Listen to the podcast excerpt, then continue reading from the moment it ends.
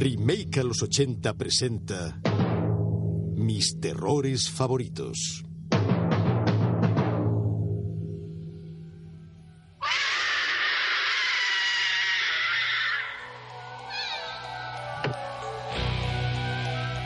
Remaker, ya estamos aquí.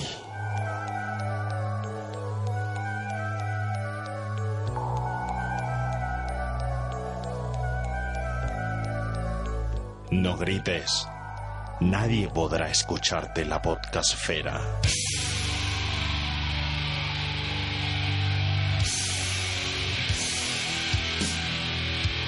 Dicen que ya hemos derramado demasiadas palabras inocentes. ¿Para qué sirven las palabras si no es para derramarlas?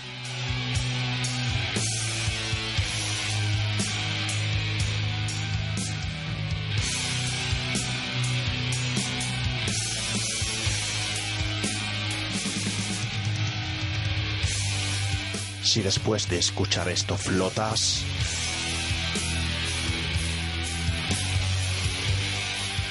es porque estás aquí, aquí abajo con nosotros.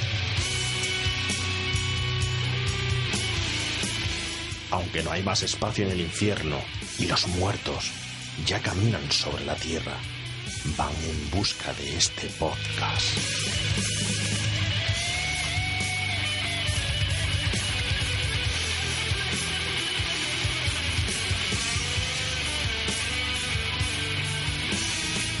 Remaker, te advertimos.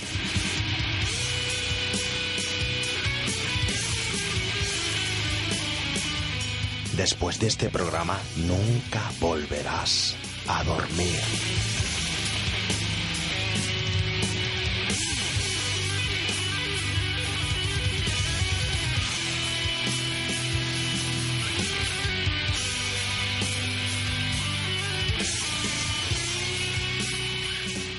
Cierto, bonito día para un podcast.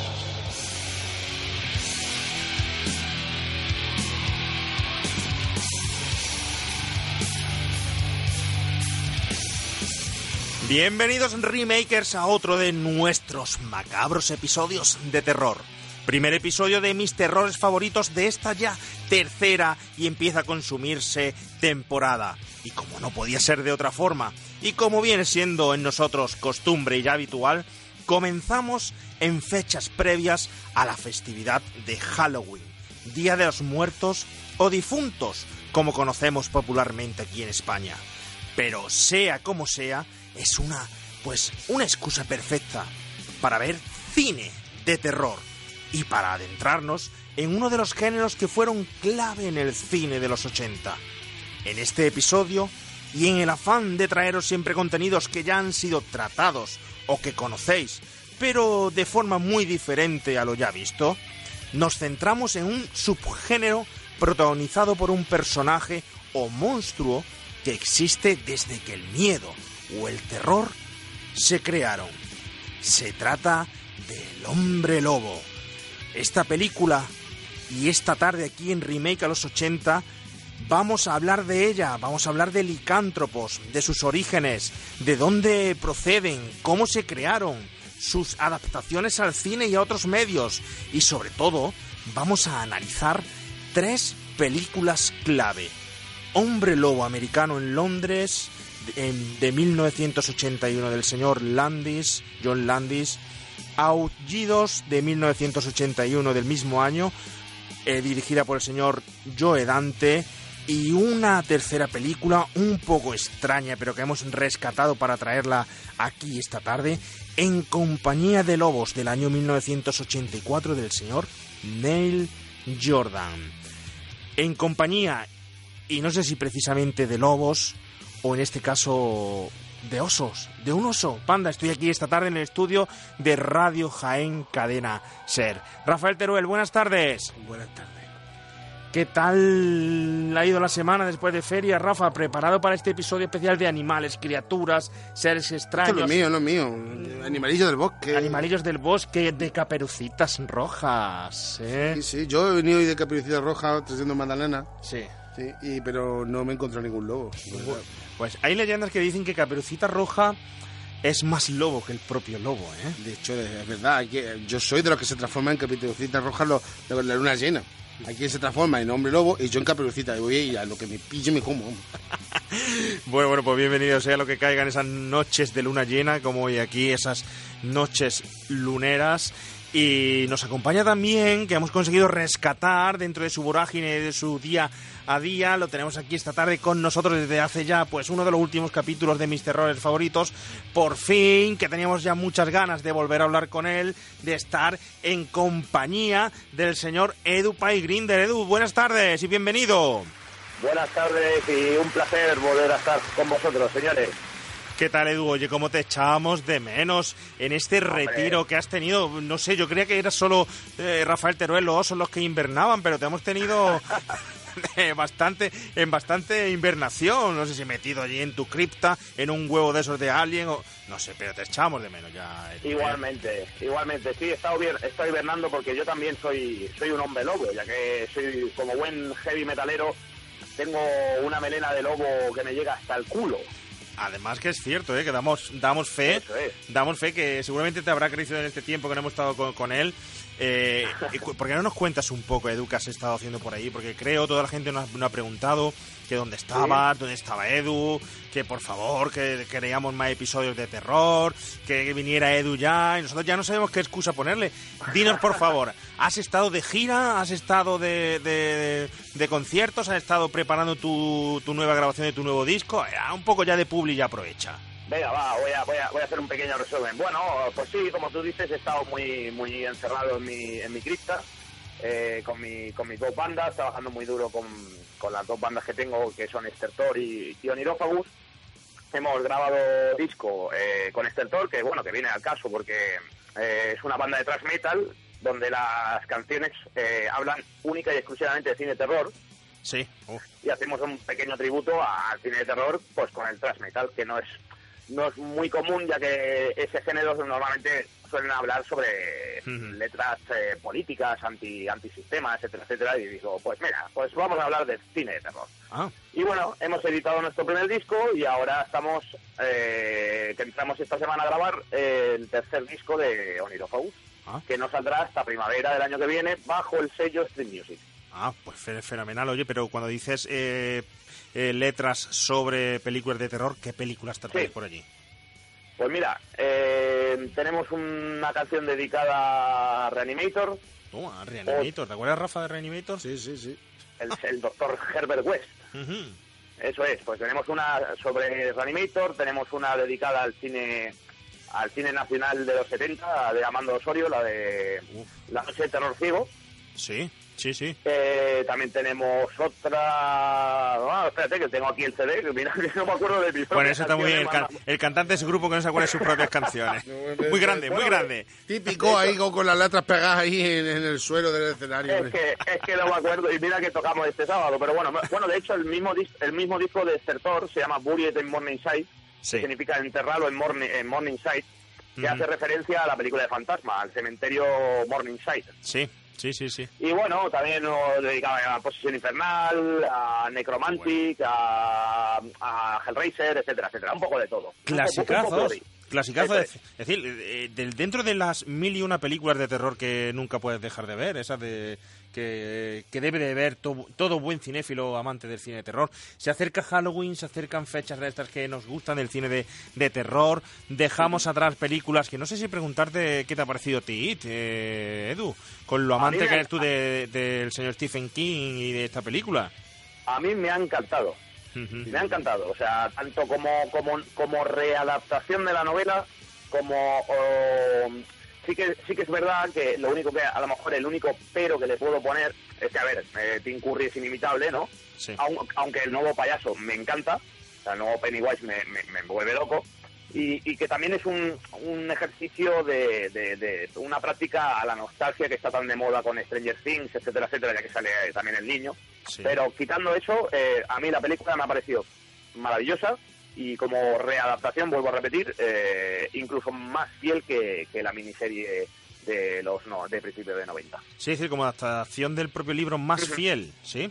Sí, sí, sí, sí, sí. O sea, hay elementos clave del libro que, por ejemplo, en la miniserie antigua no aparecen. Y de hecho, ya ya solo esta primera parte que ha grabado co- a Much- Muchetti, ¿cómo se llamaba el director? Ah, No sé qué, Muchetti, bueno, así como un nombre italiano, ¿no? Sí. Eh, ya solo con su primera parte, con la época de cuando son mm, niños, eh, ya dura dos horas y media. O sea que eh, ya con dos horas y media eh, se cuenta mucho más que, que la antigua. Sin Sí. desmerecerla, ¿eh? sin desmerecer de la antigua, pero ya te digo que a mí me ha encantado. Hombre, le han acusado un poco del tema de efectos digitales, de, de pasarse, o sea, pero... Vamos, sí, vamos, una- ya por acusarla de algo, vamos. Está demasiado bien hecha, demasiado bien hecha está. Tiene que ser menos, menos, menos, que si no nos gustan las películas. ¿Qué os ha parecido a vosotros, Rafa? ¿ti qué A mí me ha encantado. Que quería saber yo Me ha encantado. Ya sabes que yo soy un amante de, de, o sea, del intento. O sea, que salga bien o no salga bien, ya depende. Pero yo, el hecho de que se tomen una película y quieran hacerla de nuevo, a mí la idea ya me gusta. Sí, que sí, le- por eso te lo preguntaba. Que lo consigue, genial. Esta, esta la han conseguido de sobra, vamos. Esta está súper bien, súper bien. Mucho mejor. Me gusta mucho la idea de que no aparezcan de, de, de adultos. Porque claro, Ajá. que no ha leído el libro y que no ha visto la película, no sabe si va a morir alguien o no. De la otra forma Ya. sí sabía que no moría porque estaba vivo. Entonces, Ya, ya, ya, ya. claro, y ya desvelaba mucho en el formato del telefilm, iba desvelando que estaban todos vivos. Aquí no, aquí puede pasar cualquier cosa. Eso Entonces, es. Está bien, me gusta, me gusta. Y el payaso es genial. Sí, sí, sí, genial, genial, genial. Yo, sinceramente, yo a mí me ha gustado, pero yo no voy a hacer referencia ahí, te voy a hacer referencia que dentro de cinco días eh, se estrena Stranger Things, eh, segunda Sí. tem- temporada. Personalmente, me da igual que luego la gente diga, uy, qué barbaridad ha dicho. Me parece que están las expectativas demasiado altas con una serie que se va a convertir ya en una producción eh, solo hecha mm, bajo las expectativas de lo que el- al público se le quiere dar. Que va a perder la esencia de lo primero, que en, lo pri- en la primera mm, serie, en la primera temporada, se encontraron muchísimas referencias a productos de los 80, nostalgia y tal, que creo que llegaron a ser incluso productos de la casualidad que estaban ahí dentro de la impronta de estos hermanos que dirigieron la serie. Pero creo que en esta segunda temporada le van a dar al público lo que busca y no sé cómo van a estirar hasta cuatro temporadas. Estoy de verdad, de ver series, de ver películas y tal, de tener la expectativa, de darle a la gente las expectativas por lo más alto. Se critica hoy en día un montón el cine y se hacen barbaridades, como por ejemplo con Blade Runner, críticas súper estrictas, y cualquier producto que saca Netflix o HBO es la bomba. Es decir, una cosa que esté cambiando el cine a serie y otra cosa es que Sí. queramos cargarnos ya el cine. ¿eh? que lo, que lo que tiene que todo el mundo tiene voz es un problema. Porque que se ven verdaderas ba- o se escuchan verdaderas barbaridades por Sí, ahí y series que... llevan un día en, en pantalla ya son verdaderos es- estruendos de, de- de éxito sin haber llegado todavía a nada y una crítica adecuada yo creo que los críticos verdaderos auténticos de cine siguen el cine y por eso no le dan tanta caña a la serie no lo sé ojo Ya. ahí queda nos vamos a los lobos ¿qué te parece? Venga, nos vamos a los lobos pues vamos a empezar pues con eso pues con los hombres lobo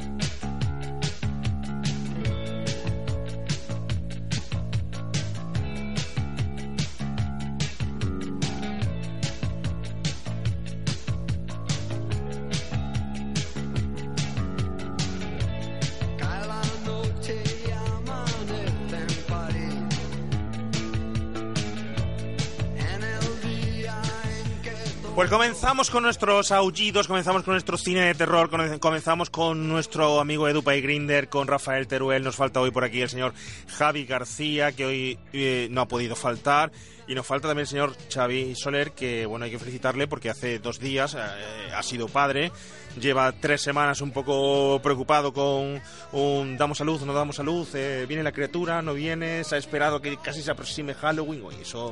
Pero bueno, al final ha salido todo, todo- todo Todo bien. Le mandamos un saludo, un abrazo fuerte desde aquí al señor Xavi y nosotros eh, pues vamos a por otras criaturas un poco más peludas, un poco más extrañas, eh, sí, un poco más sanguinarias, efectivamente. ¿Estás hablando de mí? Estoy hablando, sí, de todos los que están fuera de aquí, menos, menos nosotros. Mm. Y, y como es esencial, pues yo creo que lo primero de todo, señor Edu Green, del señor Rafael Teruel, es que la gente la pongamos eh, pues en previa, en situación mm, del mito de un mito que son licántropos, hombres lobo, eh, chupacabras, mil nombres que tiene, mil apodos, y le contemos realmente qué es un hombre lobo. ¿Qué es un hombre lobo? ¿De dónde viene la historia este, esta de los hombres lobo? Rafa, ¿tú sabes algo? Es decir, ¿de dónde vienen? ¿Solo salen por la noche? Eh, ¿Pueden salir por el día? Eh, ¿Solo a la luz de la luna? ¿Se les mata con, con balas de plata? Así, así a lo, a lo en el Sí, cine, más o menos la, la mezclanza esta que han hecho de, de, de, de mitos. El hombre lobo eh, puede estar es un hombre que cuando llega la luna noche llena se transforma en lobo. Por ahí Hasta vamos bien. No le no- no es- puede hacer su vida normal, Ujú. sí, puede ser ejecutivo, de esas cosas, ser panadero, Puede ser, lo que su vida quiera, normal puede ser ejecutivo, puede lo que ser... quiera, pero cuando llega la noche y con luna llena se transforma en lobo. Ujú. Y ahora tiene que comprarse un collar de antipulga y eso. Es lo malo que tiene. Y. Aquí en primavera es una pasada los hombres lobo con el mosquito en el lismaniosis. Claro. No, eso- la, la de hombres lobos que han cascado aquí. Ahí hay una cosa mala. Que, una calor. Claro, que, que esto está muy bien en invierno, pero cuando llega en junio en Jaén, llega el de la luna llena y vaya putada, ¿eh? Con tanto pelo, ¿sabes? Y dice, vamos, te cagan todo. Pero. ¿Qué me, qué me vas a contar a mí? ¿Qué me vas a contar a mí en verano? que dices, madre mía, yo no podía convertirme en hombre pez. No, hombre, en hombre lobo. Pero, pero así, así es, así es la, es la descansa. Y los mata las balas de plata. Es lo que se Solo la, ba- la, la bala de plata. Bueno, y cortar en la cabeza. O sea, hay que matar. Bueno, depende, también, también va variando también, el, eh, el- el- según va pasando los años va variando también un poco la historia, porque también se cuenta que solo el amor de, de una de la persona que más te quiere puede es la única persona que puede matar al, al lobo. Ah, bueno, ¿sí? O sea, va, va variando también, sí. Eso va una variante de esas más. Sí. En las películas, el cortar Sí, la cabeza y la bala de plata va bien. Va bien. Es- eso es así. O una, pela- o, o- o una patada en las pelotas, como decían en una pandilla alucinante. Ah, sí, sí, El hombre lobo tiene pelotas. El hombre lobo tiene pelotas. Qué buenísima, qué buenísima la pandilla alucinante. Qué buenísimo recordar ese programa, estuviste tú con nosotros. Sí. Y, y recordamos a toda la gente que una de las mejores versiones para conocer a los hombres lobo es a través de una pandilla alucinante para enseñársela a los críos de- desde pequeña. Eh, Es decir, que para adentrarles en el cine de terror, pero recordar que ahora viene Halloween, no está mal que los niños vean cine de terror, ¿eh? pero que lo vean siempre acompañado, que le expliquen lo que están viendo. Yo no sé, ¿tú qué concepto tienes de hombres lobo, eh, eh, Edu? ¿Tú eh, conoces algo de los hombres lobo, de su historia, de dónde vienen? ¿Tienes Eh, bueno, más o, más o menos eh, sé que, eh, a ver, eh, no conozco bien bien de dónde procede la historia. Sé que sí han, han habido grabados de siglo XVIII, XIX, donde se representaban a, a hombres con forma lobuna, ¿no? Sí. Y luego también lo que sí que sé es mm, de ciertos asesinos en serie reales que han asesinado a gente eh, por el, bajo el influjo de la luna llena porque ellos mismos se creían lobos, no porque fueran hombres lobo, ¿no? Sino Sí. porque ellos mismos bajo el influjo de la luna eh, se les iba la perola y se ponían Sí. a asesinar a la gente. Pero más, más, más, allá de ahí no conozco lo que es el mito del hombre lobo.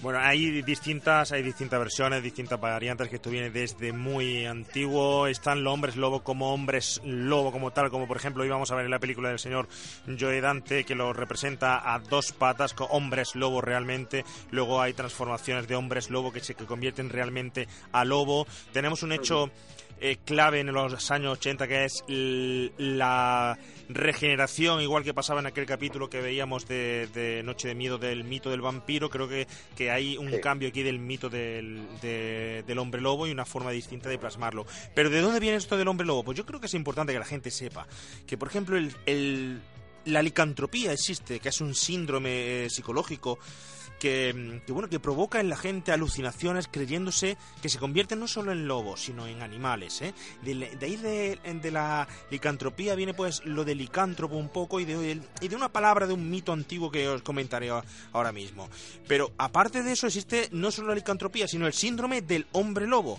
que es un síndrome que existe realmente, que no se dan más de 50 casos, una mutación, no se han dado en la historia registrados más de 50 casos, que es una mutua- mutación de- del vello corporal y que es, lo habréis visto en fotos, esa gente que, esas personas que, que incluso se han convertido muchos de ellos, o bueno, muchos, algunos de ellos son 50 nada más, en auténticos modelos de pelo, porque tienen toda la cara llena de pelo, hasta los ojos, hasta las, eh, las cuencas de los ojos, los oídos, y decir, son auténticos lobos como se representaban en las verdaderas películas de Paul Nachi, ¿no? Claro. Eh, Sí. el hombre lobo siempre ha estado pen- eh, presente en varias culturas y es como un mito que nace, pues eso, eh, es principalmente a través de esta noche, ¿eh? de la noche de Halloween. Bueno, esta noche, de, del- de la noche del 31, no esta noche concretamente, pero como estamos en contexto de Halloween. El primer eh, hombre lobo se llamaba mm, Sama, en las culturas celtas, que fueron las que crearon precisamente el mito de, de Halloween y crearon eh, la historia Claro, de, Ha- de claro, Halloween. La primera, el primer hombre lobo se crea allí y se le llama Sama. Luego recordaros que las culturas egipcias ya tenían representadas en sus jeroglíficos y en sus dioses al hombre lobo, una especie de hombre lo- lobo, al guardián del otro mundo, al señor Anubis. Esa especie de perro, perro negro chacal, con esa, ahí. ese chacal y una... eh, Pues Nubis. bueno, eh, por ahí también estaba representado la cultura egipcia y también tenía cierta presencia. Eh, se dice que el hombre lobo es un animal que eh, sabemos que se convierte eh, solo durante una- unas horas por la noche y no de forma consistente. Pero nos tenemos que remontar, por ejemplo, a la época de los griegos para tener verdaderos vestigios de dónde viene el hombre lobo y estar documentado de una forma que empieza a ser ya un poco fidedigna. Eh, ¿Os suena Heródoto? ¿Os suena o no? Eh, un, suena, sí. un historiador griego que en la costa del Mar Negro, eh, donde tenían allí una especie de rito, sabéis que en aquella época pues se solía sacrificar chicas y tal y gente, se, se solían sa- sacrificar a base de pues los chamán, los gurús o lo que eran los magos de aquella época, se solían hacer sacrificios y ritos para que para tener a los dioses contentos. Se cogía en estas eh, eh, zonas de la de Costa Negra, lo narraba Heródoto, decía que se cogía a los señores que habían sacrificado a esas hembras o a otras personas para alimentar a los dioses, se las cogía, se las llevaba a una isla apartada del Mar Negro. En esa isla estaban sometidos a una especie de, de maleficio por haber sacrificado a personas inocentes y se convertían en hombres lobo. Si aguantaban durante nueve años sin consumir carne entre ellos, a los nueve años se le volvía a dar el beneplácito de convertirse en personas normales y corrientes. De ahí vienen los primeros vestigios del hombre lobo. Hemos hablado de los celtas, de los griegos, pero es que antes del nacimiento de Cristo, allí aproximadamente desde el año 43 antes de Cristo al 18 después de Cri- Cristo sonará, Ovidio sí os sonará, ¿verdad? Este señor. Y sus Sí, sí, o vi una película de que sale Tom Cruise y eso, ¿no? Imagínate. Muy Bueno, buena, bueno. de, de ahí. Sí, bueno, pues Ovidio ya en su, en su famosa historia de la, de la metamorfosis antes del nacimiento de Cristo, cuenta ya historias de transformaciones. Y hay una historia muy famosa, que es la más creída de, creída de los licántropos o de, o de los hombres lobos, que viene a raíz, en origen, en Europa, del rey Alicaón. ¿Os suena? Alicaón, licántropo. Bueno, pues este era el rey de Arcadia, un rey muy sabio, muy culto, muy poderoso, dedicado a su pueblo. Pero como tan culto, tan sabio, tan dedicado a su pueblo y tan rey, tan venerado y tan querido, era muy egocéntrico y muy cabroncete, las cosas como son. Este señor se dedicaba a todo aquel que se le metía por medio, no le gustaba tribus cercanas, otras religiones y tal, los sacrificaba, sacrificaba seres humanos y se lo ofre- ofrecía a los dioses. Hasta que un día dicen que fue Zeus, otros dicen que fue Júpiter, no lo sé, hay distintas versiones, vertientes, etcétera, bajó hasta esta eh, isla a ver al señor eh, Alicaón, hasta Arcadia. Se hizo pasar por un mendigo para ver si pillaba el engaño del señor Alicaón, pero daba la casualidad que Alicaón era muy listo y se dio cuenta que Zeus bajó. Cogió a Zeus, se lo, o a Júpiter, según la historia, según te la cuente, se fue, eh, se lo llevó a su casa, le ofreció, a- como si fuera un mendigo, una rica comida, y Zeus allí callado como una... ne- diciendo, a ver, ¿por dónde pillo este tío? Como una ninfa. Sí, vamos. sí, y él haciéndose de guapo, eh, haciéndose de, de bueno. ¡Ay, mira cómo cuido a los venerados eh, pobres que hay, que hay por ahí! ¿Y sabéis lo que hizo Licaón? Dijo, como sé que es Zeus, le voy a hacer una putada. Le voy a ofrecer, como soy tan chulo, le voy a ofrecer carne humana para que coma en esta comida. Pero ojo, no cualquier carne humana. La carne humana de mi hijo. Y el, el cabrón le dio a su hijo a comer. Zeus se dio cuenta y hizo caer sobre él una maldición sobre él y sobre todo su pueblo de que fueran vagando errantes como hombres lobo por todo el mundo y el resto de la historia. Esa es la historia más creíble del origen de los hombres lobo. Ha molado, ¿no? Sí, sí, sí, sí, sí, joder. Bueno, pues te- tenemos, tenemos más. Tenemos Rómulo y Remo, ¿acordáis? Fundadores de Roma. La Sí. loba que lo- le daba de, de mamar. Bueno, ahí tenemos su origen. Dicen que Rómulo y Remo hicieron sus mayores fechorías a la luz de la luna. Puede ser. Eh, algunas tradiciones griegas también consideraban al hombre lobo eh, como víctimas de maldiciones y de sacrificios. ¿eh? Es decir, que había otro tipo de, de vertientes. ¿Qué más os puedo contar? En la Europa ya del siglo XV al hombre lobo se, se tenía pánico, sobre todo en Francia. Pánico, era horrible. Se llegaron. Hay una gran película que va sobre eso. Sí, ¿cuál? Pacto de Lobos. Pasto de lobos, cierto. ¡Qué Ah, chula! ¡Qué verdad. chula! ¡Qué chula, qué chula! Cierto, ¿eh? Pues fijaros, entre el año 1520 y el 1630 en Francia se registraron 30.000 casos de hombres lobo documentados en archivo y escritos, ¿eh? Casi nada. en el 1573 destaca la figura de, en Francia de Gilles Garnier, que es Gilles de las maquinillas. Que eso, por eso el nombre de la, De los lobos, de de los lobos. Pues este señor fue acusado de matar a niños como hombre lobo.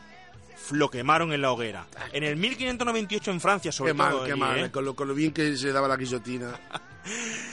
Pues allí unos campesinos franceses se tropiezan con el cadáver de un hombre descuartizado. Alrededor había una especie de animal entre perro y humano con uñas largas y estaba comiéndoselo. Este señor se llamaba Robert y se creía realmente un hombre lobo. Lo encerraron en un manicomio, lo acusaron, lo juzgaron, lo querían matar y, lo sacaron y lo metieron en el manicomio porque decían que estaba loco. Él se consideraba realmente un hombre lobo. Yo creo que fueron muchísimos casos allí, como en el siglo XVII, el de Jean Graniet, que fue un retrasado mental, eh, que tenía una fisonomía muy acentuada, que parecía un perro, un hombre lobo, eh, que atacó a unas niñas y llegó incluso a comerse el cerebro de su propio hijo. Joder. Estaba totalmente perturbado y yo creo que fueron, son, han sido todos Que la gente no sabe de dónde parar dicho, ¡ey, está para comerse el niño! Coño, no te lo comas. Ha habido, ha habido denuncias de hombres lobos eh, ante, eh, al comienzo de la Primera Guerra Mundial, en el 1557 en Singapur, eh, bueno, Diario británico en el 75 estuvieron continuamente hablando de apariciones eh, en hombre, de hombres lobo, es decir, a lo largo de la historia de la humanidad el hombre lobo ha estado presente. Eh, sufren una gran metamorfosis y sabéis que se puede matar con balas de plata o como ha dicho Edu, que lo desconocía, pero también hay un ritual que dicen que cortándole la cabeza, un ritual cel- celta, cortándole la cabeza y arrancándole el corazón se le puede matar, ¿eh? Sí, sí, sí. Sí. ¿Cómo reconocerías tú a un hombre lobo, Rafa? Si tú yo viene aquí alguien... Pues muy sencillo, le dices, ven, ven, dame la patita, dame la patita. Y se te da la patita a un hombre lobo. La patita derecha, venga. No te esquerra. Me digo, es que, es que claro, si no... Pues mira, un, hom- un hombre lobo mm, tiene más desarrollado el olfato de forma normal. O sea, si vas diciendo aquí huele a pie, hombre lobo. Sí. Claro, está clarísimo. Si lleva plata, es un hombre lobo. Sobre todo... O un gitano. O- Que, que- que vende. Eso no venden oro. No. También. No, era- oro, era oro. Ahí, que te vendo, ahí que te vendo esto, que me, esto de mi primo. Bueno, Recordad, diréis, pues ¿cómo es que se le mata al hombre lobo con la plata y, y sin embargo llevan plata o anillos de plata o bastones de plata? Muy significativo. Generalmente dicen que los hombres lobo licántropos utilizan la plata cerca de ellos para dominar las transformaciones. Para dominarla y que no se apoderen de ellas, porque sí es cierto que lo de está muy mitificado lo de, de la luna llena, pero sí es cierto que pasan un poco de la luna llena y casi que tienen autonomía y pueden pues pueden llegar a convertirse cuando les den la gana, cuando ellos quieran, y de hecho si la película de Joe Dante, eh, Aullidos, casi que se ve ese tipo de... de En otras películas se transforman cuando quieran, pero en Luna Llena es inevitable. O sea, es como que la Luna Llena es demasiado fuerte para controlarse. Y pu- pero pueden hacerlo indistintamente. Eso también se ha visto en algunas películas. Pues, eh, ¿qué más? Eh, ah, bueno, lo del dedo índice. Ah, Dicen sí. que el dedo índice lo tienen mm, a la misma altura que, que el corazón. Sí, sí, sí. Es decir, que se los tienen casi todos los dedos a la misma altura. Claro. O en la de Compañía de Lobos que me mola un montón. Todos los garrudos del pueblo se van a comer lobo. Porque si tiene un el- ¡ah, el cómo me mola eso! Ay, Es una pasada, ¿eh? No me mola, claro, y coge a Stephen Rea porque coño, que ese hombre ya no tiene hecho ni maquillajera. Entonces, Es una pasada, ¿eh? lo hablaremos ahora, pero el pentagrama, la estrella de David y el pentagrama de dentro es símbolo reconocible de los hombres lobo. Y yo creo que Sí. ya pa- para terminar, yo creo que bueno son pocas las chicas lobo que aparecen, que lo veremos en Aullidos, que es la única película así en la que aparece una chica lobo. Pero cuidado, No, y compañía de Lobos Bueno, yo- en Y yo, y yo tengo y yo tengo otra aquí anotada también. ¿cuál, cuál? Una película una película mexicana de 1965, La Loba, Los horrores La del Loba. bosque negro. Uf, qué mara... Eso no lo he visto yo. Y en Teen Wolf también salen mujeres lobos. Sí, y, y, su- y supuestamente hace, Ya hace años se, se rumoreaba se rumoreaba que Rob Zombie quería hacer eh, eh, She Wolf from the Yes, Yes. Ah, o sea, sí, la, la, la loba, la mujer loba de las SS. Ahí O sea, me- haciendo, un tribu- haciendo un tributo a Ilsa, la, la, la loba de las SS, pero, pero quería añadir el elemento mm, eh, literal del hombre lobo. Eso era un rumor que se que, corría hace cuatro o cinco años, eso es lo que decían. Ah, vaya, vaya. Pues eh, con lo que yo te estaba comentando, si ves una chica lobo, una chica, bueno, una chica que te atrae mucho, que eh, sexualmente o sensualmente no puedes evitar acercarte a ella y decirle algo, hablar, ligotear o etcétera, cuidado, cuidado, esa chica es una loba, seguro, seguro. Sí, sí. Y también está diciendo que huele a pie. Así que, oye, te- tenemos un tema aquí preparado para ti, Sí. fíjate lo que te ponemos. Vale.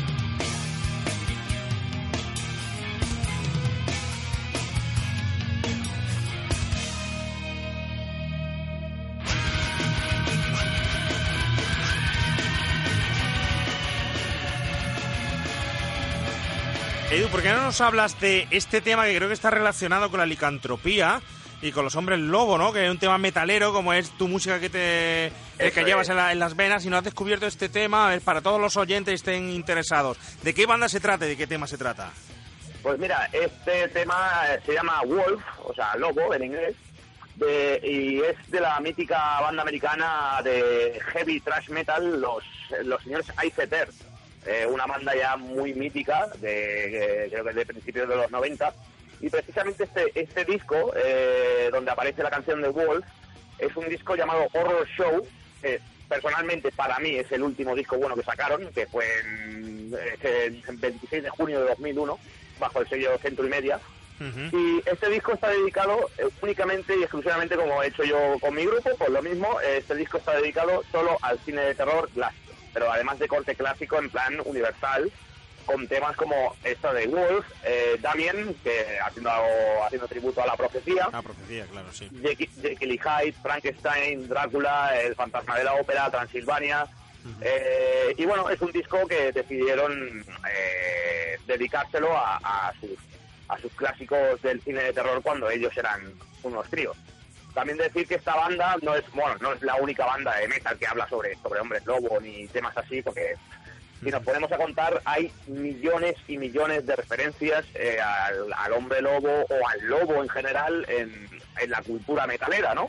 Sin ir más lejos, eh, nombraré una, por ejemplo, Moonspell, que es eh, una mítica, mitiquísima banda de gothic metal de Portugal, Oh. que uno de sus discos mm, más grandes, eh, que fue el primer disco, el World Cup, habla evidentemente de la figura del lobo. O, sin ir más lejos, otra banda llamada Destroyer 666, unos australianos, que de hecho conozco al batería, que es, que es coleguita mío. Eh, Destroyer 666 tienen también un disco dedicado a la figura del lobo en sí, que se llama Unleash the Wolf, o sea, desatar, desatar a los lobos. Bueno, o sea pues, que, sí, sí, pero, o sea, es que ya te digo, o sea, si nos ponemos a hablar de- del lobo en la cultura metalera no paramos. Sin ir más lejos, mira, hay otra, hay otra banda actual que se llama Power Wolf. Y en sus portadas son hombres lobo. ¿y por qué tiene tanta importancia el hombre lobo en la cultura de- del metal? Hombre, eh, sobre todo eh, el, el metal eh, escandinavo, o sea, Finlandia, Noruega, Suecia, eh, usa mucho la, la cultura de- del, del lobo como, como símbolo de, de libertad, como símbolo de, de- de- de algo salvaje, ¿no? O sea, algo salvaje y libre. Y sobre todo mucho en, la- en lo que es el, en los subgéneros como, de- bueno, a ver, dentro del, me- dentro del metal es evidente que hay millones y millones de variantes, ¿no? Sea, heavy metal, black metal, thrash, etcétera, etcétera. Sobre todo dentro de, dentro, dentro de lo que es el, el- el black metal, eh, de corte más épico, no, no tan satánico, el, cor- el black metal más épico o más folk, por así decirlo, eh, usan esa eh, usan la figura del lobo como como eso, ¿no? como símbolo de, de libertad y de, y de, sa- y de algo salvaje, como, como la música, ¿no? O sea, como lo que estás escuchando. Oh, interesante, interesante. Bueno, pues ahí ha quedado esa recomendación y esa clase cultural, que es una cultura, eh, el sonido metal. Eso es.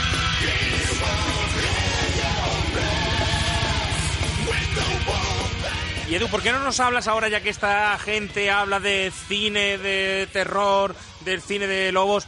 Oye, tú sabes decirme, que yo sé que eres un tío muy puesto en esto, ¿sabes decirme, con todas las referencias de terror que hay, en el mito de, de Drácula, el mito de Frankenstein, en todos los mitos en que hay ya, eh, que son considerados subculturas del propio subgénero, ¿de Sí. dónde viene el hombre lobo? Es decir, ¿cuáles son las primeras reminiscencias del hombre lobo dentro del cine? Hasta la actualidad. Mira, bueno, eh, quizás eh, todos conozcamos lo que, la referencia más clara y más evidente eh, es el hombre lobo de la Universal, ¿no? O sea, con Lon Chaney Jr.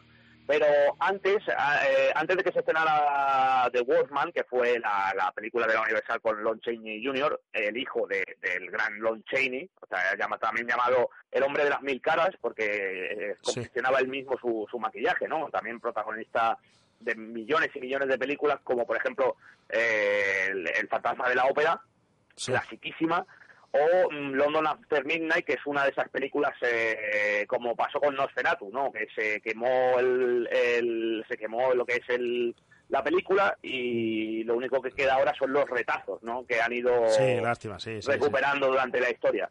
Pues antes de que se estrenara eh, The Wolfman de la Universal eh, en 1935, Sí. eh, eh, se estrenaba la película Werewolf of London. Sí, que Y ne- el que no hay que primer- confundirse con, con la película del 81, que tiene el, el mismo Eh, título. Exacto, ya que ya que John Landis lo hizo por eso, ¿no? O Sí. sea, es decir, de que quería hacer una como una versión moderna sin llegar a ser un remake, ¿no? Eh, pues Werewolf of, o, eh, Werewolf of London, con, eh, de, en 1935, Henry Hull eh, supuestamente es el, el primer hombre lobo del cine, antes que Lon Chaney Jr. Eh, y luego, pues claro, evidentemente a lo largo de los años eh, han habido millones y millones y millones de películas eh, sobre el hombre lobo, ¿no? Pero voy a, voy a decir unas cuantas, de, de- de- sobre todo cambiando también el género, ¿no? Es decir, porque hay desde cine de terror con hombre lobo hasta mm, incorporando ya el humor, ¿no? Sí. O por ejemplo, yo fui un hombre, eh, yo fui un hombre lobo adolescente con Michael Landon de 1957.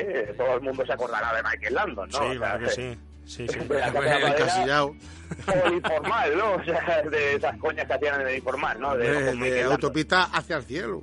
Eso es. Bonanza. Pues yo fui, yo fui un hombre lobo adolescente. Es una película también clave ya que eh, mi querido señor Stephen King Sí. eh, fue una de las primeras películas que fue a ver eh, él cuando era pequeño.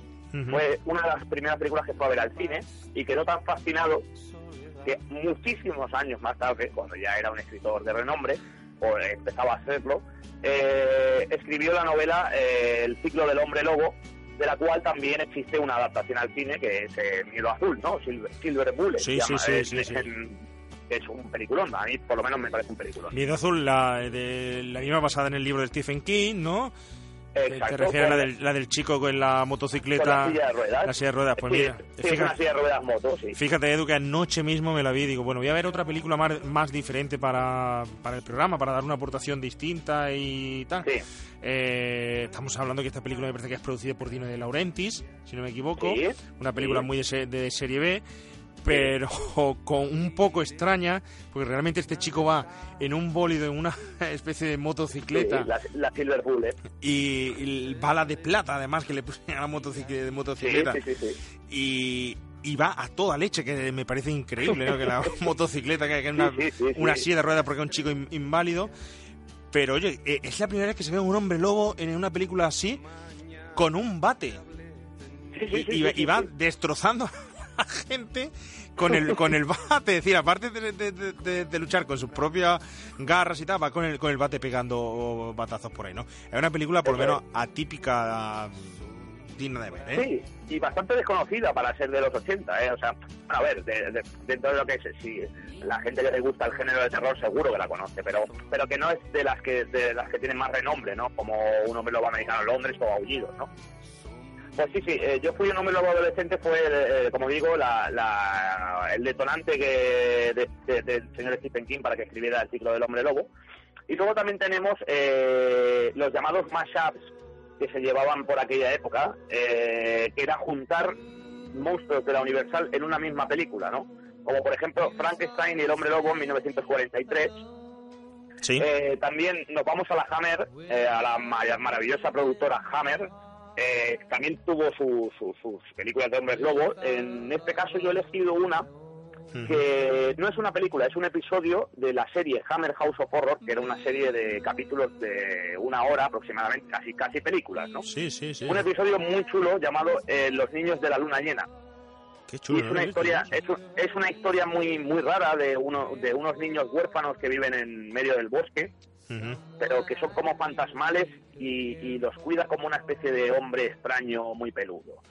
Y, y quería elegirla porque también es, es, es una película, bueno, es una- un episodio muy muy desconocido, ¿no? O sea, muy muy poco reclamado, ¿no? Por el público. ¿De qué año, tenemos, por ejemplo... ¿De qué año de- estamos de hablando eso, Edu, aproximadamente? De, de 1980. De hecho... ¿Del 80 yo justo? Sí. El 80 De es que fue que- el DVD. El 80 fue un año de, de varias producciones en Hombre Lobo, es decir, eh, lo decía ya y ahora el- lo hablaremos, lo decía John Landis, eh, que llevaba con su idea de crear Hombre Lo- Lobo americano en Londres, eh, pues casi como 16, 14 o 16 años decía. Durante ese tiempo no se lo creyeron para hacer la, la película y de repente dice, durante esos 14 años no ha habido ninguna producción, mm, por lo menos adecuada de Hombre Lobo y de repente en el 80 salen cuatro películas de, de Hombre Lobo, ¿no? Eh, Sí, sí, sí, sí. sí. es, no sé, eh, por eso digo que, que marcó, que eh, esta década marcó el cambio y el giro de- del mito del, del hombre lobo. Pero, pero, oye, ¿tú sabes si, si la, la- la- eh, los monstruos, eh, ahora como ahora la película de la momia, que van a reeditar todas las películas y tal, si, si van a, hacer nueva de hombre lobo? Porque me parece que. Que la, la del señor Guillermo del Toro, uy, Benicio del Toro, eh, eran remake de aquella Wolf del 94 de Jack. Nicholson y Michelle Pfeiffer, que por cierto, otra película que no es que esté muy bien valorada, pero yo creo que es una, una buena película. ¿Tú sabes si van a volver a sacar eh, ese eh, mito ahora otra vez? ¿Si van a hacer remake?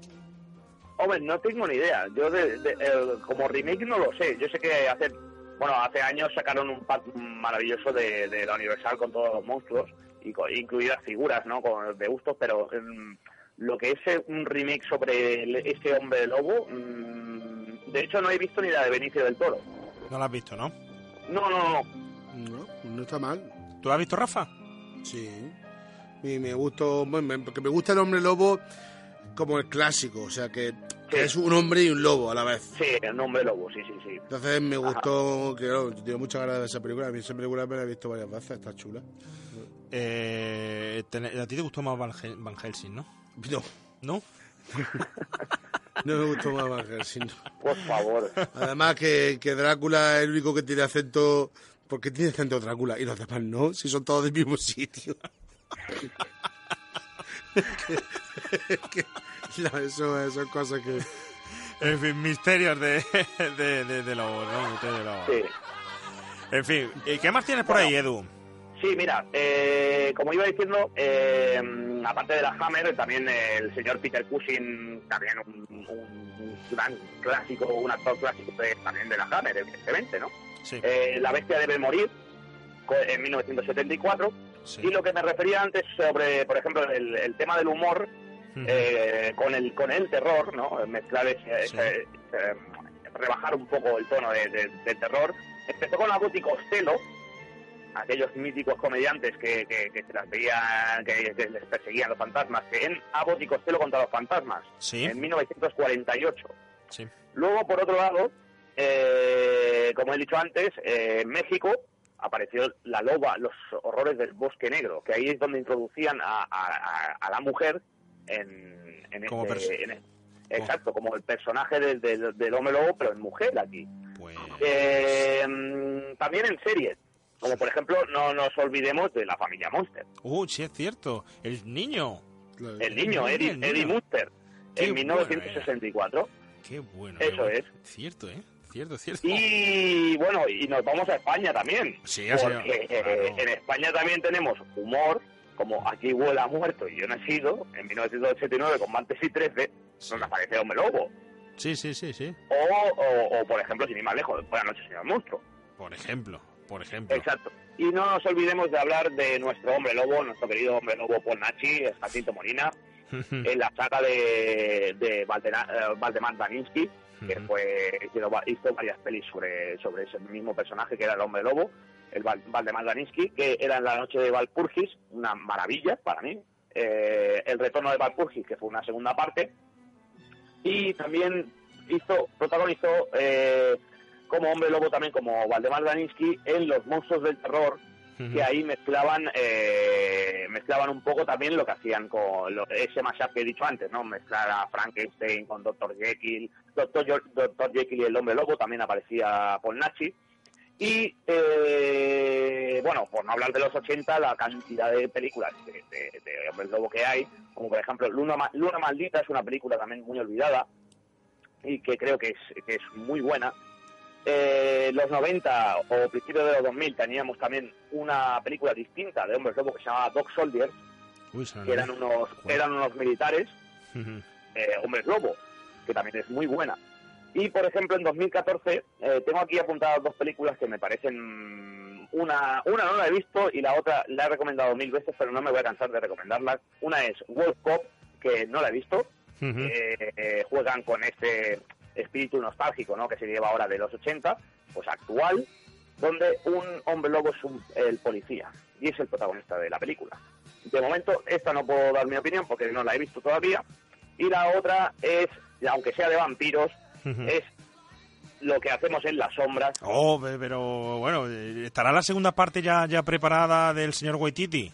Hombre, eh, no lo sé, porque el señor Waititi ha dado el salto a, Hollywood y ahora está con, bueno, creo que ahora estrenan la nueva de Thor, que la dirige La el señor dirige Waititi.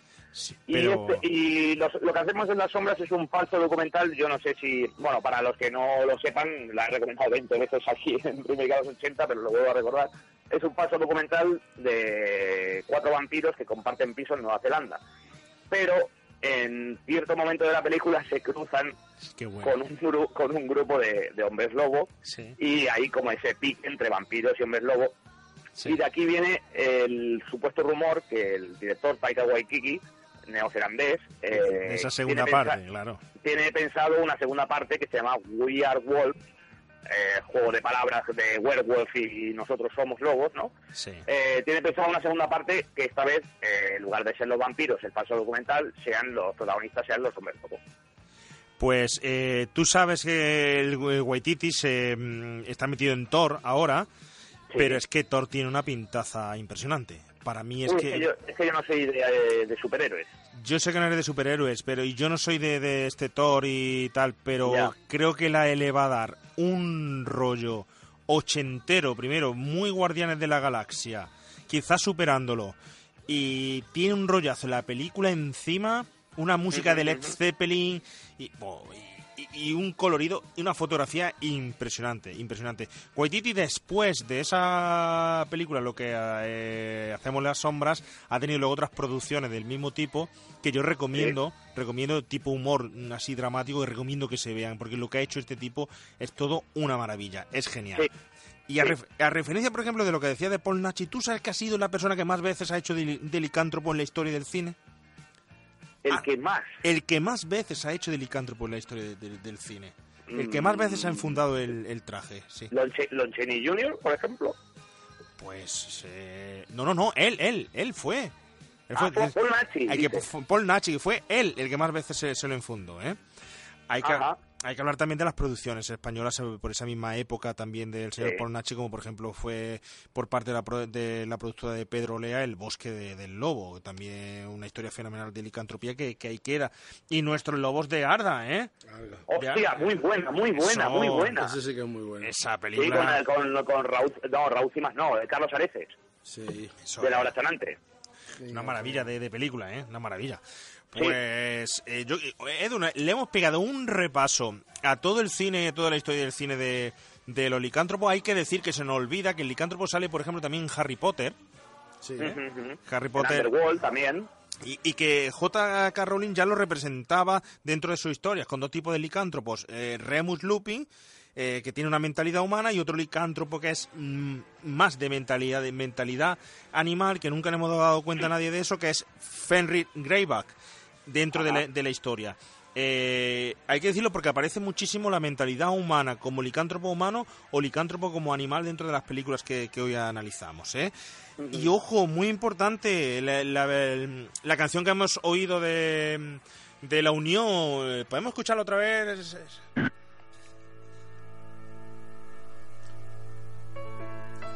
Bueno, decir que esta, esta canción eh, tiene su argumento, está basado en un relato de Boris Bayan, eh, de un protagonista que es Denis, que es un lobo que habita en Francia. Y este lobo es mordido por un hombre lobo. ¿Qué pasa cuando un lobo lo muerde un hombre lobo? Que solo cada mm, noche de plen- plenilunio puede convertirse el lobo en hombre. Y es solo la noche en la que este protagonista puede bajar a París en la década de los 80 a vivir la vida parisina y a vivir la noche. Entonces es una historia genial. Hay muchísimas versiones, muchísimos libros eh, que hablan de cuando un lobo es mordido por un hombre lobo y se convierte en humano durante un cierto tiempo. Y además muchos libros que reflexionan y hacen reflexión de cómo él, eh, la humanidad o el ser humano se contrapone al animal que puede ser, en este caso, representado por un hombre lobo o por cualquier otro, otro animal. Es muy interesante porque hay muchas teorías de eso que os dejamos a cada uno ya que las estudiéis. Igual que tú sabrás, Edus, amante de Stephen King, el talismán, ¿te suena? Uy, qué maravilla. Sí, el personaje de Lobo, es verdad, que va con, con el señor Sawyer, el Efe- protagonista. sí. Efectivamente.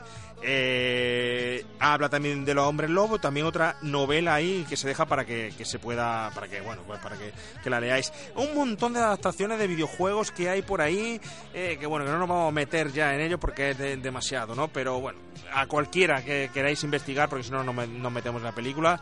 Ahí tenéis toda la ese mundo, ese submundo que hemos hablado, donde podéis hurgar, investigar o desgarrar con las garras del, del hombre lobo. Y nosotros pues nos vamos a ir ya pues a, a por el hombre lobo, pero un hombre lobo que eh, viaja de América. Ahí está, ahí está. Uy, ¿Cómo está la noche, Rafa? Sí, está cayendo una rasquilla. Está, sí, sí, está la cosa... Me preocupa cuando salgamos de aquí lo que va a pasar, ¿eh? Me preocupa por lo que estamos oyendo.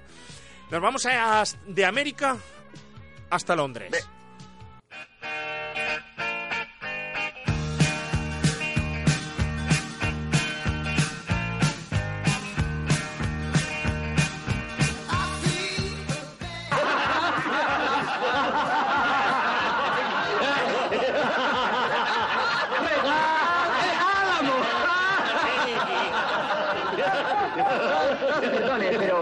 ¿Para qué es esa estrella que tienen en la pared?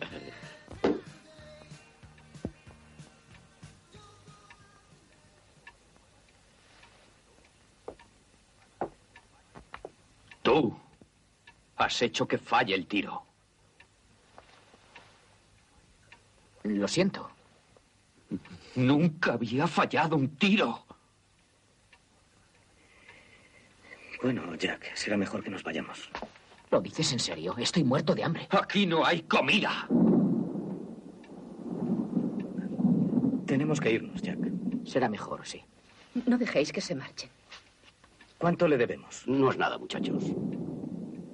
Iros. Que Dios os acompañe. Gracias. Esperen, no podéis dejar que se marchen. Marchaos. Pero no salgáis al páramo. Seguid por la carretera. Gracias. Y cuidado con la luna. Sí. ¿De qué demonios hablaban? No lo sé. Sigamos a ver si encontramos un sitio donde pasar la noche. Cuidado con la luna. Sí, ya lo sé, Jack, pero sigamos o nos vamos a helar. ¿Pero dónde vamos a A donde sea, lo que quiero es alejarme de esa oveja degollada.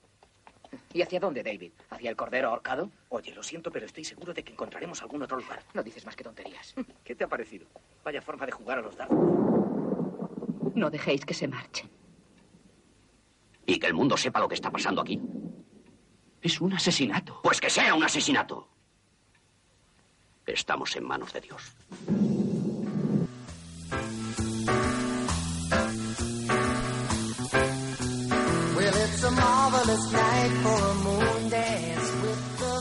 Hombre lobo americano en Londres, fecha de estreno 23 de octubre de 1981 en España, un- una fecha casi unos meses después del estreno de Aullidos, que veremos que fue el 22 de junio del mismo año. De hecho, de hecho el señor John Landis antes de estrenar su película fue a ver Aullidos al cine para ver de qué forma podía eh, pues eclipsar un poco su, su niño bonito, su película que le iba a propulsar eh, la estela del, del cine y por la que iba a ser quizá más recor- recordado.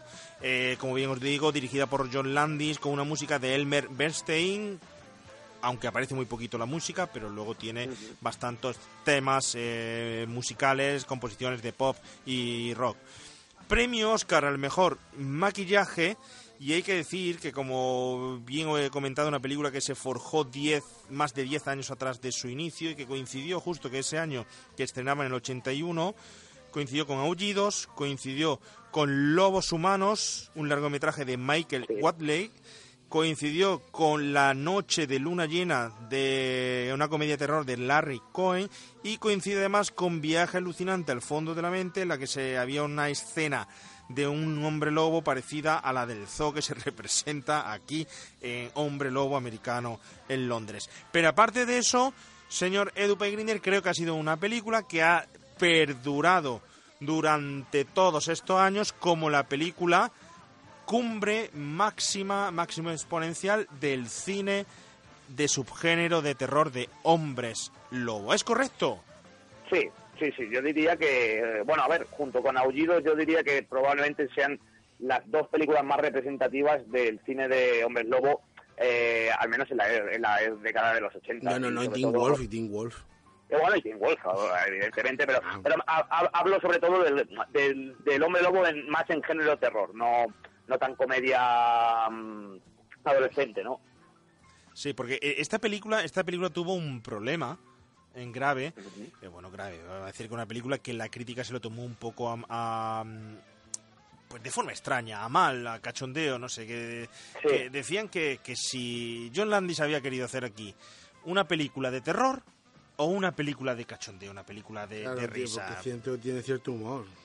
Cierto humor, ¿no? Tiene, Sí, tiene, sí, sí. Tiene- tiene mucho humor. Tiene humor. De hecho, la película se vendió en algunos países con el reclamo de, de desmadre a la americana. Sí, el del director, del director de Desmadre Americana, exacto. La gente iba al cine pensándose que, que iban a encontrarse una película de humor. Y, y lo tiene, y lo tiene, pero claro, mm, muchos a muchos no les, des- no les no les gustó el hecho de ir a ver eh, un hombre lobo americano en Londres y ver eh, las escenas de vísceras o los cadáveres mutilados, etcétera, etcétera. Cierto, porque oye, está. Fíjate, fíjate la primera escena que hemos puesto, ¿eh?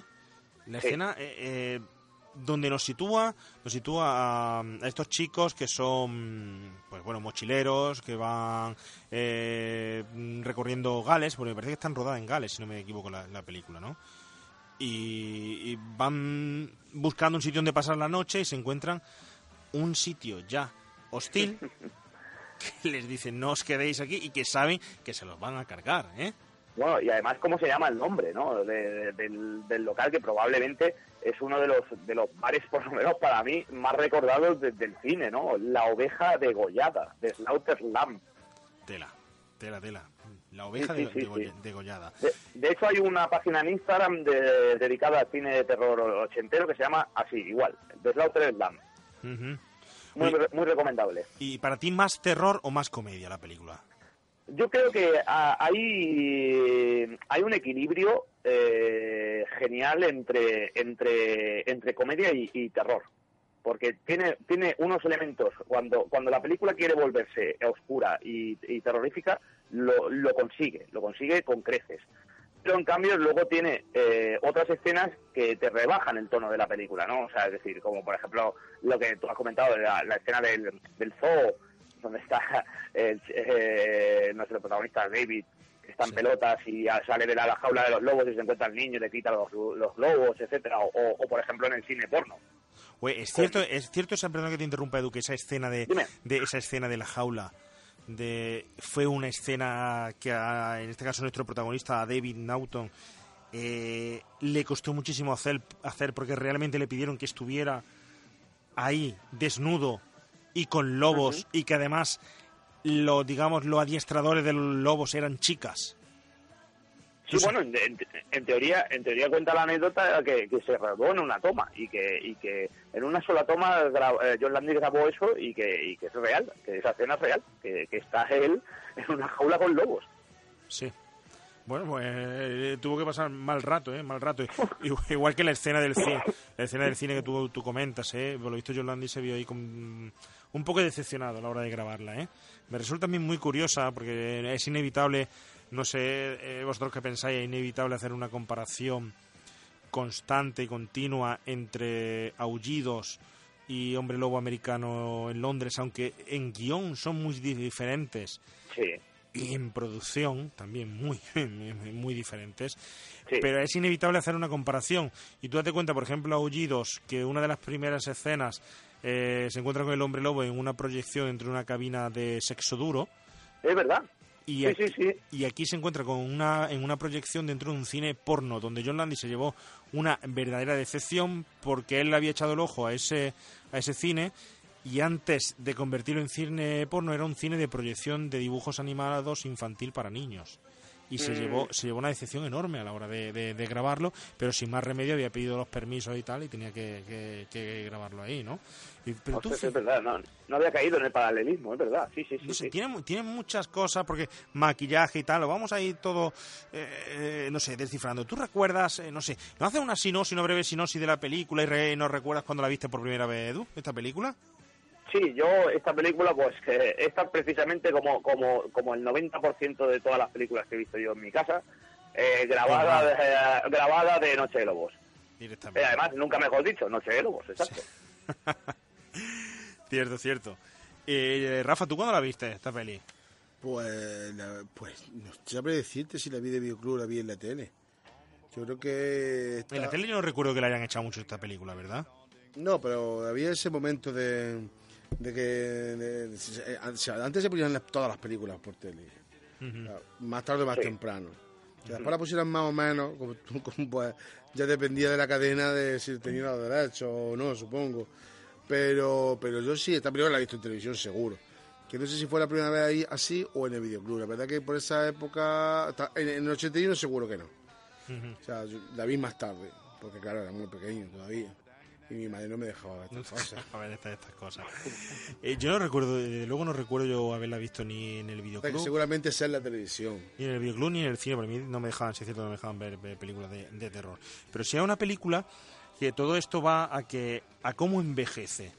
mm, ¿hay que ver esta película con ojos muy ochenteros o creéis que, que ha perdurado a lo largo de, de la historia? Es decir, ha perdurado y todavía no se ha mejorado el hombre lobo. ¿Cómo te- estábamos mejor? Porque estamos hablando de un hombre lobo, de un mito de los 80 que lo cambia en los 80. Eh, eh, ¿Ha perdurado hasta ahora o el 2000 y los efectos especiales ha vuelto a cambiar el mito? ¿Tú qué opinas, Edu, de eso? Hombre, a ver, mm, mira, de hecho puedo opinar bastante porque la pude ver eh, hace un año en Fenómena, Sí. de madrugada, en un, en un pase que hicieron de madrugada. Y, a ver, eh, viéndola en pantalla grande, evidentemente, eh, incluso, o sea, aunque las transformaciones y el maquillaje sea eh, excelente, porque lo es, porque Rick Baker era uno de los grandes magos de- de- del maquillaje, junto a Rob Bottin, eh, evidentemente se nota, se nota el paso del tiempo. O sea, es decir, eh, con tanto con tanto avance es, es inevitable que el hecho de que todas las transformaciones ahora sean por ordenador, pues evidentemente hace mucho, ¿no? Sobre todo en, en esta, ya que ya que la transformación eh, aquí aquí el lobo eh, es más bestia, ¿no? O sea, no no vemos a un hombre lobo caminando, como por ejemplo en, que en Aullidos sí que lo vemos. Sí, una Pero diferencia, aquí- una diferencia crucial ¿eh? que, se ve aquí en estas dos películas, sí.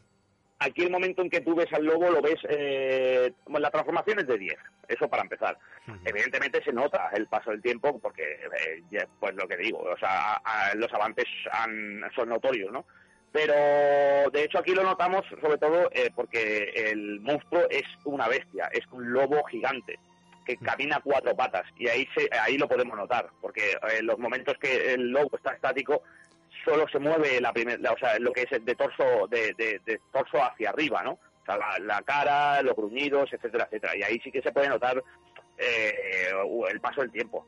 Que eh, es inevitable porque nosotros somos unos nostálgicos y nos Claro. gusta el género y a mí cantar mucho más estos efectos que no los digitales. Pero sí, yo creo que sí, se nota. Se nota, ¿no? Bueno, eh, tú eh, opina igual, Rafa. Hombre, a mí es que me gusta también. Yo cuando veo las películas no pienso, guau, como. O sea, mm, son desde el 81 y para mí fue una pasada. ¿no? Y, y fíjate que yo la vería por el 87 o por ahí y me, me alucinó.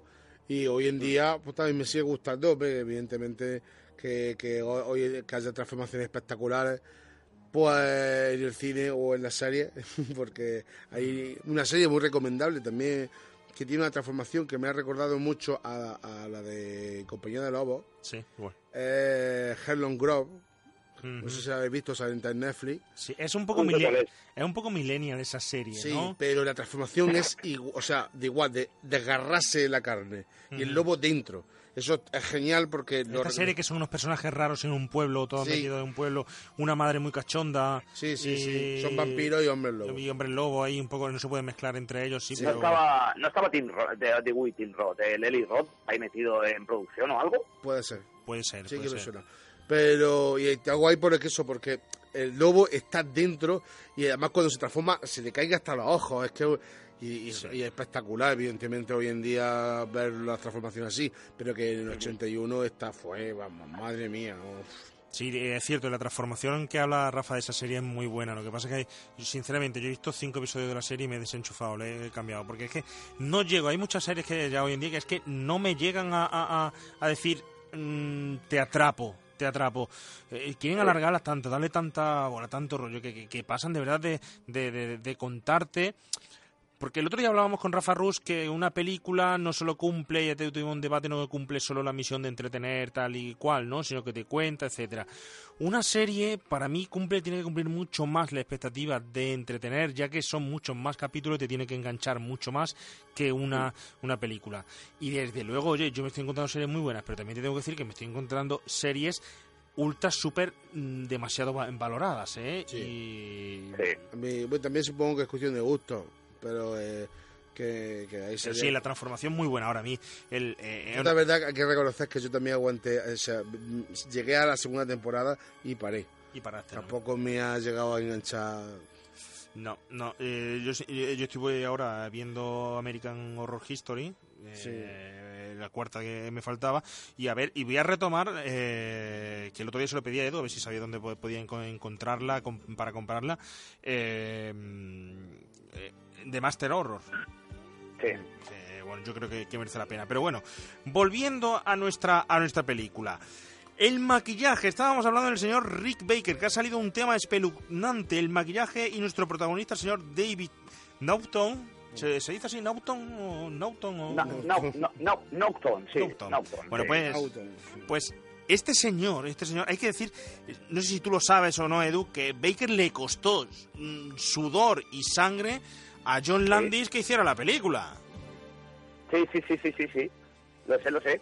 Eh, porque, bueno, de hecho, de hecho, Rick Baker eh, su- supuestamente estaba metido también en el set de Aullidos. Pues por eso mismo, es decir, se, se supone, yo creo, si no tengo mal entendido, que a John Landis le costó muchísimo conseguir los 10 millones de dólares que le costó la producción de esta película. Ojo, ojo, Aullidos, sí, sí. Aullidos costó un millón de dólares. Sí, Eh, lo, lo demás es efecto. Claro. Eh, Hombre Lobo Americano en Londres, 10 millones de dólares. La diferencia es abismal. Claro. Claro, que- es que todo esto es muy sencillo, porque el productor dice, si Aullido cuesta un millón y esta cuesta 10 millones y las dos hay transformaciones de hombre nuevo, son 9 millones de juerga en Londres, cabrones. O sea, es que vamos, yo hago cuenta y a mí no me sale esto. Porque 9 millones de juerga en Londres. ¿Cuántas, 9 millones de cuántas juerga en pintas te puedes beber con eso? eh? ya, ya- yo he empezado a a decir pipi y me estaba diciendo puta, pero no, era pinta. Sí, sí, cuánta, muchísima. Pero, ¿qué? 9 millones de juerga, no vas tú. Uh. Pero yo creo que con 9 millones te sale mejor una cirugía estética de lobo que todo el maquillaje que emplea. Es que en realidad lo que hicieron con los 9 millones es coger un lobo y lo hicieron un hombre. Sería más barato. Bueno, bueno, bueno. La cuestión es lo que tú decías, Edu. El señor Baker estaba metido en la producción de Aullidos porque al señor John Landis no le dieron la pasta, con- concretamente se la dio la productora. Una vez terminada la película, le soltó los 10 millones. Pero ojo, antes de eso, el señor Landis tuvo que irse al banco y pedir un préstamo de 10 millones que le prometió que el mismo día que se devolvería la, la- la película se, la, se lo llevaría para, para pagar ese préstamo. Es decir, que también este señor, a pesar de todos sus éxitos de Made in USA, Desmadre Americana y Granujas a todo ritmo, y toda su vida de John Landis, que ya hablaremos de ella cuando hablaremos bien de John Landis en un Granujas a todo ritmo o algo de Qué eso, bueno, qué bueno. ¿eh? hay que decir que le costó también sacar el dinerito para hacer la película. Sí. Rick Baker, mm, si no tengo mal entendido, se vol- salió de aullidos, ¿verdad, Edu? Sí, lo dejó en manos de otro otro dios de, de- de- de los efectos especiales de los 80, que es Rob Bottin. Era alumno suyo, ¿verdad? Exacto, y Rob Bottin, sin ir más lejos, para quien no lo conozca, es el responsable del- de, de los efectos especiales en La Cosa de John Carpenter. Cualquier cosa. Cualquier cosa. Lo que O sea, pasa, ahí es nada. lo que pasa es que aquí Rick Baker sí se llevó el Oscar y Rob Bottin, eh, pues no se lo llevó. No se- se lo llevó. Yo no sé si tuvo alguna nominación en La Cosa o algo así, ¿no? O- En La Cosa yo creo que sí. que sí. En La o- Cosa yo, yo diría que sí, pero, que- pero nominación creo que sí, pero Oscar no me suena. No, no, a mí tampoco, a mí te- tampoco. Cierto, cierto. Pero bueno, tenemos aquí a esos moldes que le, le hacían al, al señor David, al protagonista, de forma interminable. Yo no sé si tú tienes la anécdota Sí. esta por ahí, Edu, o no, de, de- de diariamente lo que, lo que tardaban en hacerle los moldes y lo sufrido que era el señor No, Anécdota. no, no, no, no, te- no, no la tengo, no la tengo. Bueno, pues simplemente el señor David eh, tenía que estar, pues así como nueve horas todos los días haciendo, haciéndose los moldes, quieto. Lo contrataron, John Landis le preguntó si tenía claustrofobia. Eh, él dijo que no, pero realmente tenía. Y estaba parado así como, como aproximadamente nueve horas para grabar 40 minutos. Ya ves. Y una vez que terminaban los 40 minutos, eh, le decían, bueno chico, vete a tu casa dos horas para quitarte el maquillaje, porque querían mantener el maquillaje original para conservarlo luego. Dice, y te vienes otra vez mañana aquí dentro de tres horitas y volvemos a empezar el proceso. Y estaba el tío que, que le iba a dar algo. Para ese, ¿cuánto puede ser la escena, concretamente esa escena de, mm, de, de la transformación? ¿Tres minutos? Aproximadamente, sí, dos, dos, dos, tres minutos, sí. para esos tres minutos todo el material que, que, que llevaba en lo alto. Y luego hay que decir que no, no, el resto de la película no tiene transformaciones tan bruscas como esto y John Landis, eh, ahí de una forma acertada, pues eh, deja insinuar al hombre lobo y nunca lo enseña. Pero yo no sé, ¿vosotros recordáis que aparezca el hombre Bueno, en el momento en el momento final que se ve que se ve de cuerpo entero, pero claro, no te lo, no te lo acaban de mostrar porque es maqueta, Sí. es, es animatrónico. Y luego eh, diría yo también ah, en el cine porno y en Piccadilly cuando sería la de la de Piccadilly Circus. Y un momento un momento cuando está en el metro que se que, que va a matar al, al hombre este que está que le está persiguiendo por el metro de Londres, también se ve de se ve a lo lejos un, un, un animatrónico que va andando. Sí, eh, pero es, es animatronic. Es decir, Sí. igual que cuando aparece en el, en el cine, pero no es, no es maquillaje mm, No, no, no, no, no, no. de, de hombre lobo en el propio protagonista, Exacto. que es diferente, es eh, muy diferente. Yo quiero preguntarte, Edu, a ver vosotros qué opináis. ¿Os acordáis aquella vez que estuvimos hablando del mito del vampiro en Noche de Miedo? ¿Vosotros creéis que los 80 y esta peli película mm, cambiaron el mito de- del hombre lobo? ¿Que nos enseñaron un hombre lobo eh, diferente a lo que estábamos acostumbrados? Porque por mucho que, que- que hubiera hombres lobo antes, se Nachi y tal, la representación era quizá como un hombre con pelos, pero no... Claro, antes has dicho de que, que había, que había una enfermedad, de que un hombre con mucho pelo. Y eso, en realidad, claro. El síndrome del hombre lobo, sí. Claro, pero eso cambió a partir del 78. Porque antes, antes veían a ese hombre y decían, mira, mamá, un hombre lobo. Pero a partir del 78 decían, mi mamá, Chihuahua. Entonces, claro, ya, ya el hombre lobo tal cual no existe, existe un Wookiee.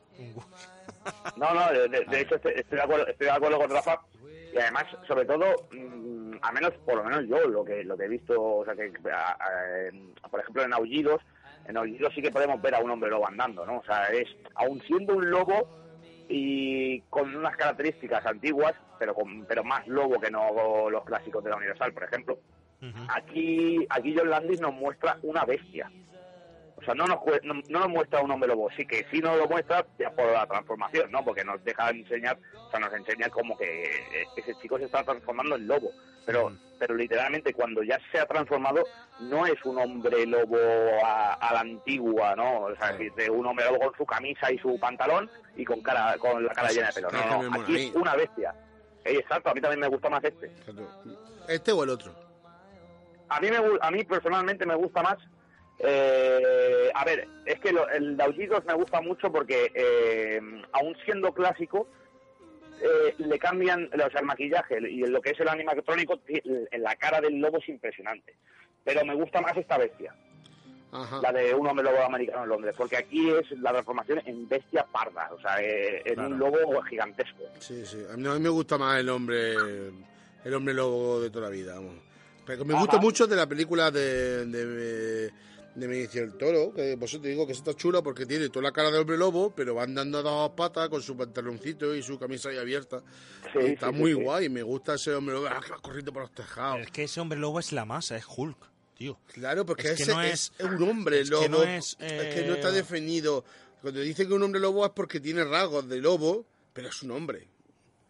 Como, como, como Nubis, que se ha dicho, o sea, que no es ni es un perro ni es un hombre, es una, do- una unión de las dos cosas.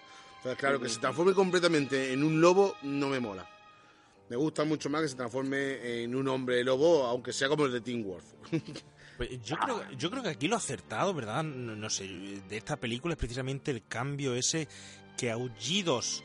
Es que estamos hablando de películas que parece que hablan de lo mismo, pero son muy diferentes. Porque Aullidos Sí. tiene un trato muy humano del hombre lobo, lobo y una crítica social detrás.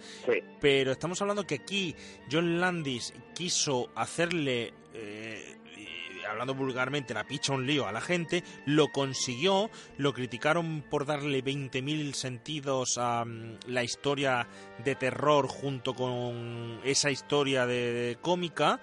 Le creyeron que incluso la película no saldría adelante por tantísimo factor eh, cómico y bueno, aunque tiene ese factor hay que decir que, que tiene situaciones terroríficas la, la película y digna de cualquier película de terror y, y además eso le hizo convertirse en un gran mito del cine de terror sin haber hecho tanto cine de terror como por ejemplo podría ser Rob Zombie o puede ser eh, cualquier otro, ¿no? Pero aquí crea una bestia, es decir, se convierten en lobo. Es es una bestia para lo que, lo que decía Edu. Y eso yo creo que fue lo que hizo que esta película fuera, fuera totalmente diferente. ¿eh? Hombre, yo creo que de verdad lo que ha quedado a la, en la memoria es la transformación. La transformación Sí. es, madre mía, qué escena, qué escena. Es que esa escena, esa, esa escena en, la, en casa de, de la enfermera es, es que a ver, es, es un, yo creo que, mira, de hecho tengo aquí a un, un libro que se llama Cine de Terror, que es sobre todo con muchas fotos, es un libro de estos grandes de fotografía. Dibujo muchas fotos que no, que bueno, que gustan a ti a mí, que no vas a Exacto, de, chacalar. los que, de- exacto, de los que no hay que leer, de, los que solo tiene el pie de letra, ¿no? Ay, o sea, ay, el, ay, pie, ay. el pie de foto y ya está. Y de hecho, eh, en, en la sección de Hombres Lobo, eh, la primera página que te aparece es una, o sea, a doble página, eh, la transformación de David en el suelo con, con, con, los, con las garras y, lo, y desgarrándose los dedos, ¿no? Que se les empiezan a crecer. O sea, es que es, eh, yo creo que eso es un, uno de, los- de las escenas que más ha quedado en el subconsciente de, de Hombres Lobo.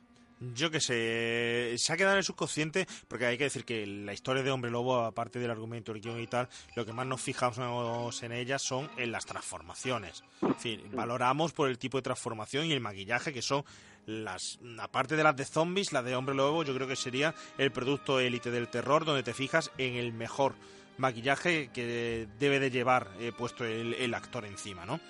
Pero, mm, en fin, yo creo que, esta película está muy, muy, muy, muy valorada y para mí, Aullidos creo que tiene muchísimo más mérito de ella, aunque es cierto que siempre salen competencias, ejemplos como Star Wars, Star Trek, eh, Superman, Batman, etcétera, etcétera, como Marvel, DC, y siempre tiene que haber competencia y esa competencia en los años 80 era bueno para crear el mito como a lo mejor tal y hoy en día lo conocemos, que una eso sí, creo que una a otra, aparte del maquillaje, se complementaron mucho en, en guion. Ah, pues yo, yo tampoco lo veo como una competencia. Bueno, competencia a, nivel a nivel de directores, eh, pues quizás sí, ¿no? Porque, claro, mm, al- el hecho de salir dos películas tan representativas años más tarde, que serían dos de las películas más clave de, de Hombre Lobo en los 80, eso sí que lo veo como una competencia. Pero, por ejemplo, en el caso del fan, ¿no? De, de ah, ¿tú qué eres más? ¿De Superman o de Batman? En el caso este de, ¿tú qué eres más? ¿De Aullidos o de Hombre Lobo? Hostia, pues es como decir, ¿tú qué eres más? De, ¿Tú quién quieres más? ¿A papá o mamá, no?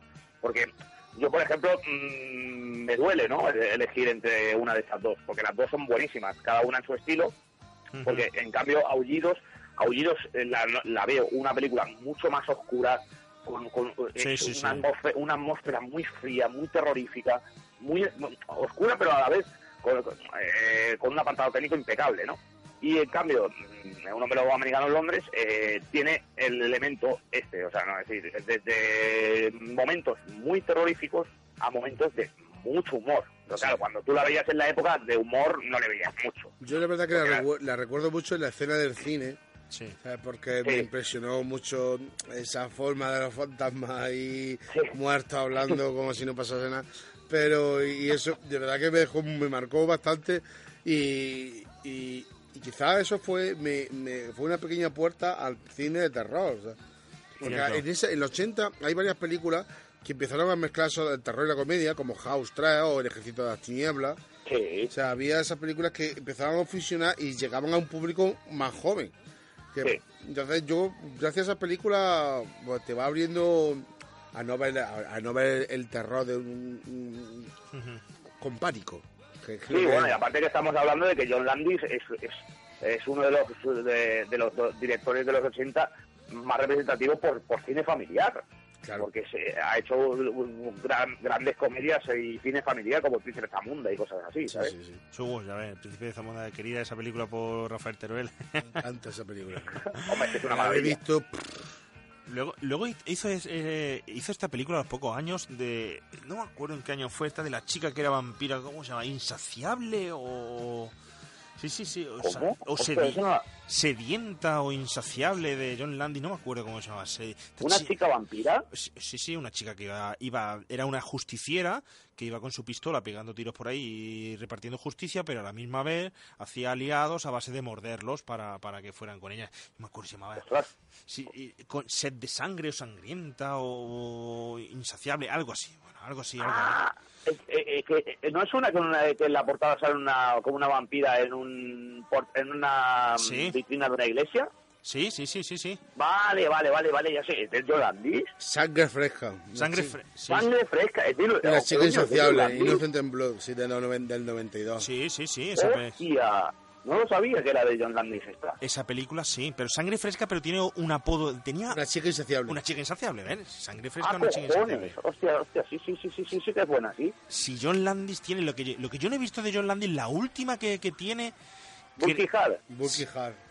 yo sí que la he visto. ¿Y qué tal esa película? Mm, me gustó, pero iba con las expectativas yo muy, muy, muy, muy altas por, por, por el hecho de ser también John Landis. Eh, la historia de que son dos, dos- son dos ladrones de tumbas eh, que donaban, que vendían los, los cadáveres a, a la ciencia, que bueno, que de hecho es un, un hecho real, ¿no? O sea, es un hecho histórico. Eh, y por el hecho también de que el protagonista sea Simon Peck, que me, a mí Eh. Simon Peck me, me encanta, me parece un actorazo. Pues te condiciona un Eh, poco, Sí, me decepcionó bastante. Bueno, de hecho, el elenco que aparece en, en, en Burkey Hart, casi todos los que aparecen en, en Un hombre lobo americano en Londres, los vuelve a rescatar John Landis en- para esta película. ¿Sí? Sí, sí, sí, la enfermera, eh, creo que también el... ah, la enfermera, el- verdad, que, que- que había participado en esa Sí. película. Sí, sí, sí, sí. Sí, sí, sí, sí, la enfermera, eh, creo que también el, el mismo protagonista eh, y unos cuantos más. Bueno, pues eh, habrá que verla porque yo la he visto y pero mm, últimamente se descubren, yo descubro maravillas de John Landis que, que creía que lo tenía todo visto y no, y no es así, ¿eh? hay cositas por ahí porque, por ejemplo, tengo pendiente de ver cuando llega la noche, que esa con Michelle Pfeiffer, Michelle Pfeiffer me parece que es la que, sí, sí, cuando llega la noche esa 85, 80 y algo también, una especie de thriller que no he visto y tengo pendiente de verla. Y bueno, luego no podemos olvidar eso, espías con nosotros, eh, en fin, entre pillos anda el juego. Entre pillos anda el juego. Y no vamos a hablar de los límites de la realidad porque si no nos metemos en el accidente y toda esa historia y tal y lo dejamos. Y tenemos que seguir porque tenemos que seguir con, con, con actores de, de esta película, pero antes de eso, para hablar de los, los actores, vamos a escuchar la escena porque hay una cosa que yo te quiero preguntar que no entiendo muy bien. Sí. ¿A qué has venido? Quería verte. Hola, David. Deja eso. Bueno, pues ya me has visto. Ahora vete. Siento molestarte, David. Pero no comprendes lo que está pasando. Lo comprendo muy bien. Tú eres un muerto viviente y yo soy el hombre lobo. Sí, exacto. Fuera de aquí, Jack. Mañana habrá luna llena. Te vas a transformar. Te convertirás. Lo sé, lo sé. En un monstruo. Tienes que matarte, David, antes de que sea demasiado tarde.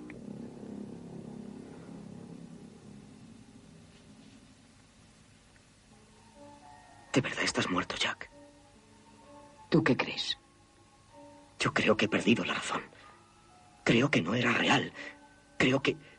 que formas parte de una pesadilla. Tienes que creerme, David. ¿Creer qué? ¿Que mañana por la noche me van a salir colmillos y me voy a comer a la gente? Tonterías. Maldita sea, David. Créeme.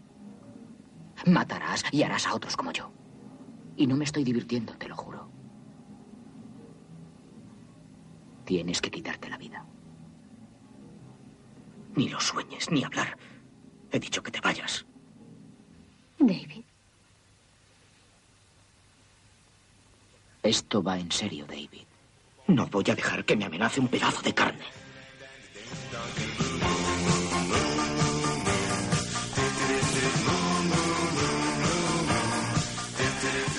Bueno, esta escena, Edu, eh, a ver, explícame la escena y, y explícame todo en, en general. Yo hay un concepto de esta película que no entiendo para nada.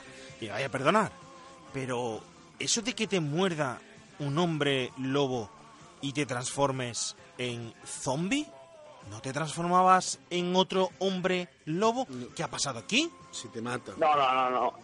Eh, esto es como... mm, A ver, eh, en teoría, lo que, lo que siempre cuenta el mito es que eh, cuando tú, eh, cuando a ti te ataca un hombre lobo y sobrevives, Sí.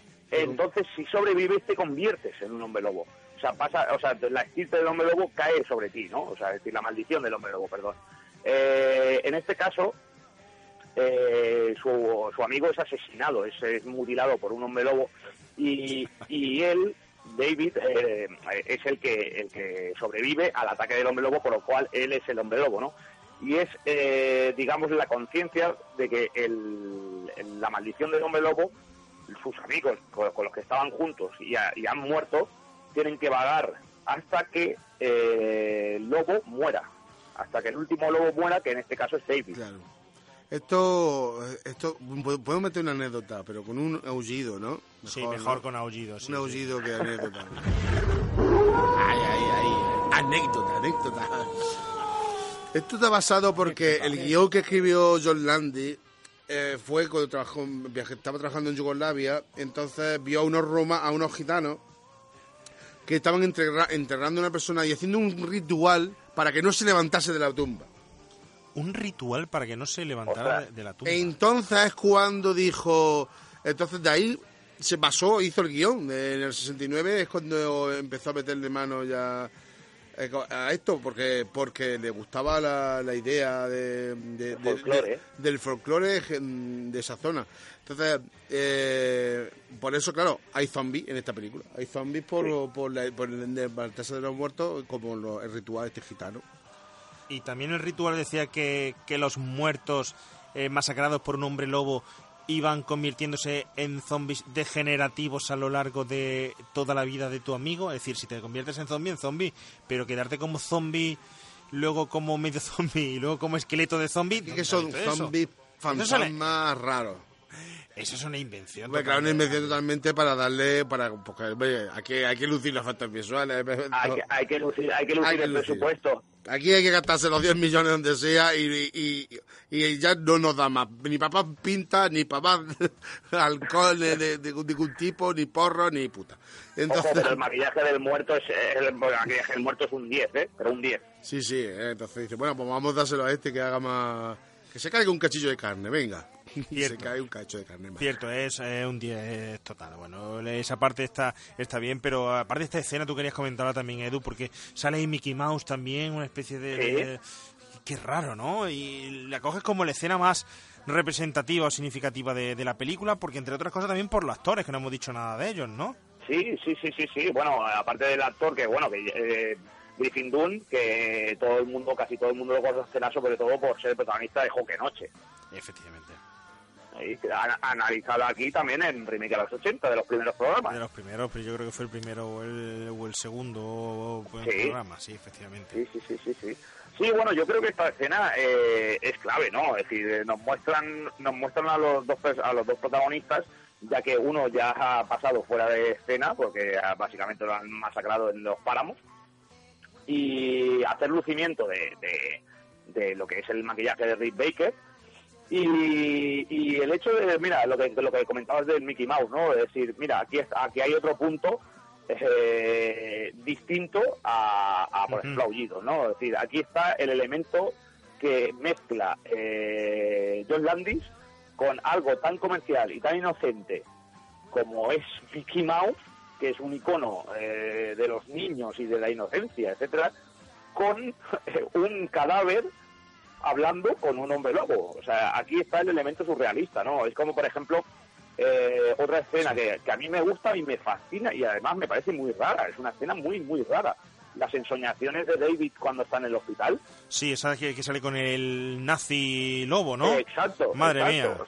O sea, esa escena también, aquí el señor Landis se saca ahí sus santos huevos y los pone encima de la mesa y dices, "Mm, pero a ver, que, qué que han paranoia. Sí, sí. qué paranoia, porque además eh, nos da a entender que entran en su, o sea, que David está soñando, nos da eh, cuando entran en, cuando abren la puerta y aparecen esos soldados nazis, hombres y lobo, ¿no? O sea, una mezcla súper extraña, nos da a entender en su casa eh, que es judío, ¿no? Por varios elementos, un candelabro, el típico candelabro judío de la festividad del Hanukkah, etcétera, etcétera, y ahí mezcla eh, el judaísmo con hombres lobos nazis y mientras el, mientras que la familia estaba viendo un episodio de los teleñecos. Joder. De hecho, están acreditados en la película la rana Gustavo, Kermit, the- Kermit the Frog y Miss Piggy, ¿no? ¿Sabes? O sea, a- aquí está el, el- el elemento que la hace, que, que- que- que la aleja de- de- del cine convencional, ¿no? Sí, del sí, cine tiene- convencional tanto de terror como de como de hombre lobo. ¿eh? Pues sabes que la- esa idea de, de hombres lobos nazis ya se retoma en una serie después. En la True Blood sale. Se ¿Ah, coge, sí? se coge esa idea de que los hombres, hombres lobos nazis Y son los que atacan a. que van vestidos con el... No, era una, como una, un departamento de, de Hitler, o sea, de- eran nazis que, que se transformaban en hombres, eran hombres lobos y mataban, ya ves tú lo que hacían. Arrasaban por las noches. Madre mía. Fíjate, Se ha cogido esa idea. En fin, bueno, sea lo que sea, eh, tenemos aquí una película que marcó, marcó el mito del lobo, pero tenemos que dejarla atrás porque tenemos que pasar a otra película que también marca el mito de- del hombre lobo en esta década de los 80 y en este transcurrir de la imagen que había de hombre lobo anterior a este con el que, que conocemos actualmente. Así que eh, vámonos a Aullidos.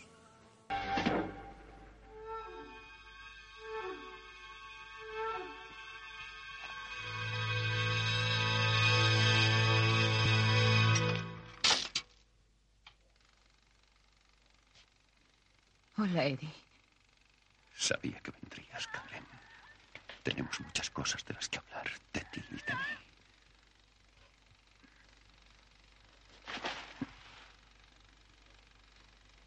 Me gustaría verte. Todavía no, Karen. Solo observa. Ella no siente nada, Karen. Nadie siente nada. No son reales. Esa gente es, está muerta. Nunca, nunca podrían ser como yo. Pero tú eres diferente, Karen. Yo te veo en la televisión y sé que puedo hacer que te sientas muy feliz. Voy a encender todo tu cuerpo, Karen.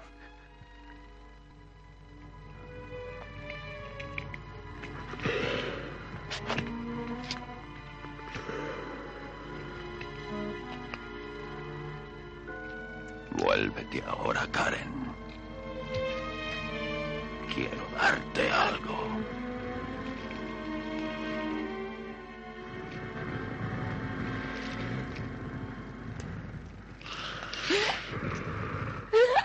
Sí, hace poco entró una mujer. Ahuyentó a todos mis clientes. Está viendo películas.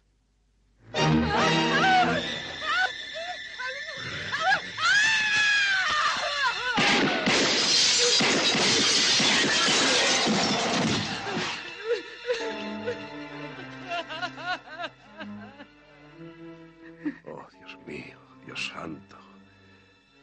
Deja de apuntar. Guárdate esa pistola. Tenía el presentimiento de que me causaría problemas.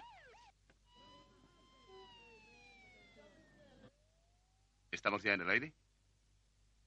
Una gran oleada de terror ha terminado qué esta pena. noche en una tienda de la calle oeste.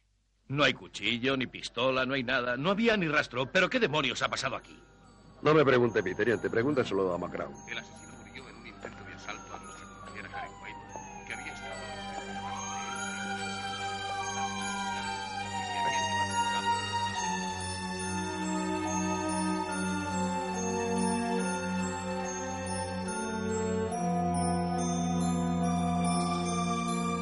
espeluznante escena de la película Aullidos, dirigida por nuestro querido aquí en el programa y por muchos ochenteros, el señor Joe Dante se estrena unos meses antes que Hombre Lobo Americano en Londres, el 22 de junio de ese mismo año, de 1981, con una música compuesta por Pino Donaggio y- y decir, decir que como hablábamos antes es una película que complementa perfectamente lo que en los años 80 vendría a ser ese subgénero de cine de hombres lobo y el mito del hombre lobo tal y como lo empezábamos a conocer de forma diferente, con un guion totalmente distinto a la apuesta de John Landis, un guion que es totalmente ingenioso y es un estudio, yo lo considero como un, un estudio de género.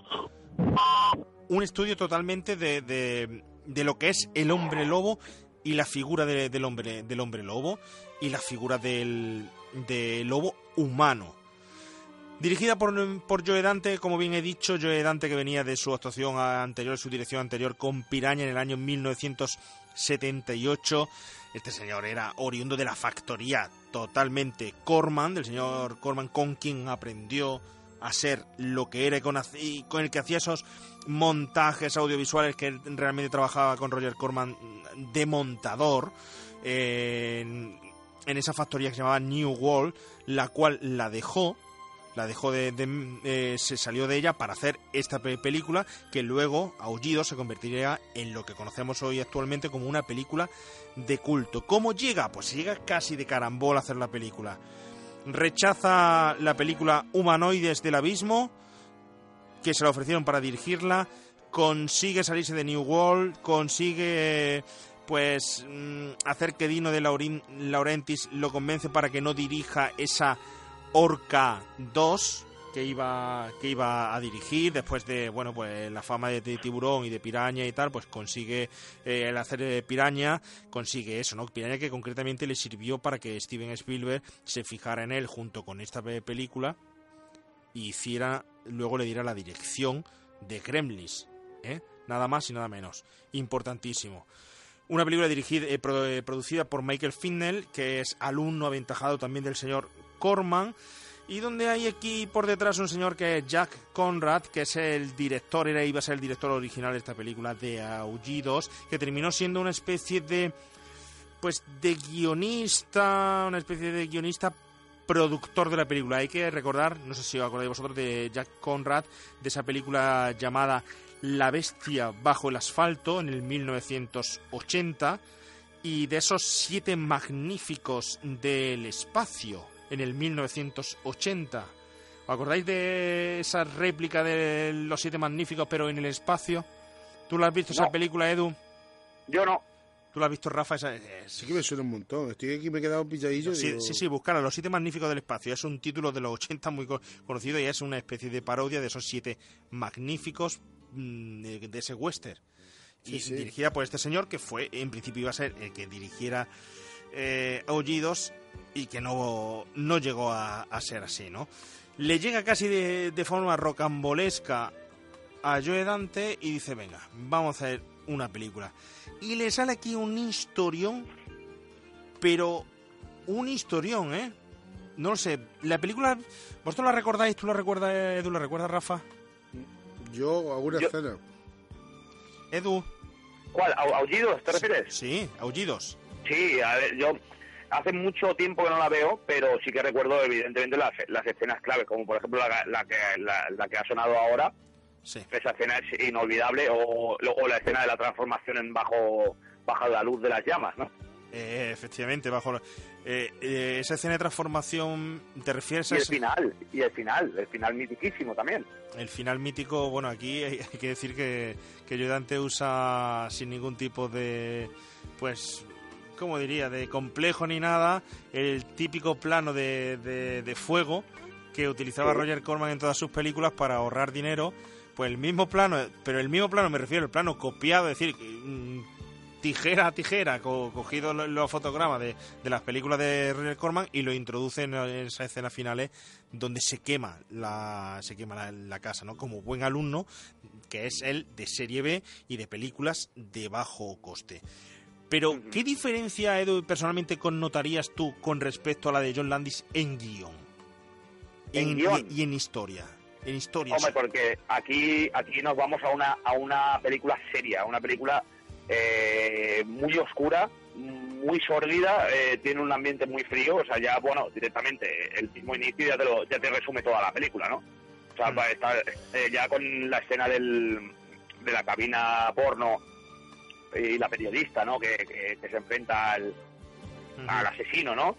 Eh, aquí ya te muestra como que es un eh, la película tiene un toque incluso por qué no decirlo también de, de, de cine negro Sí, sí, sí, sí, totalmente. de cine, ne- de cine negro setentero del que de, de- de las películas antiguas de Javier Sucio etcétera etcétera o de las Black Exploitation estas antiguas que habían también Mm, y eso es, es- yo creo que esa es la, la- la principal diferencia que hay entre entre entre la de John Landis y la de Joe Dante.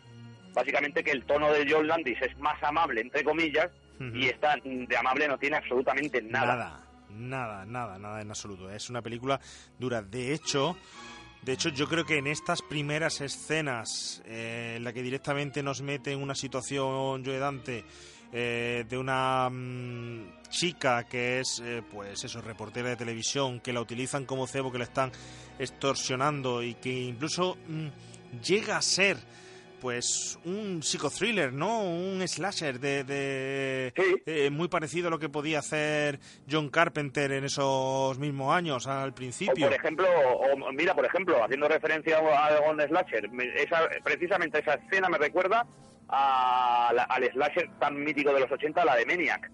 La Ah, Maniac, Maniac, sí. que es Joe Spinell, eh, tú lo conoces muy bien por Rocky. Sí.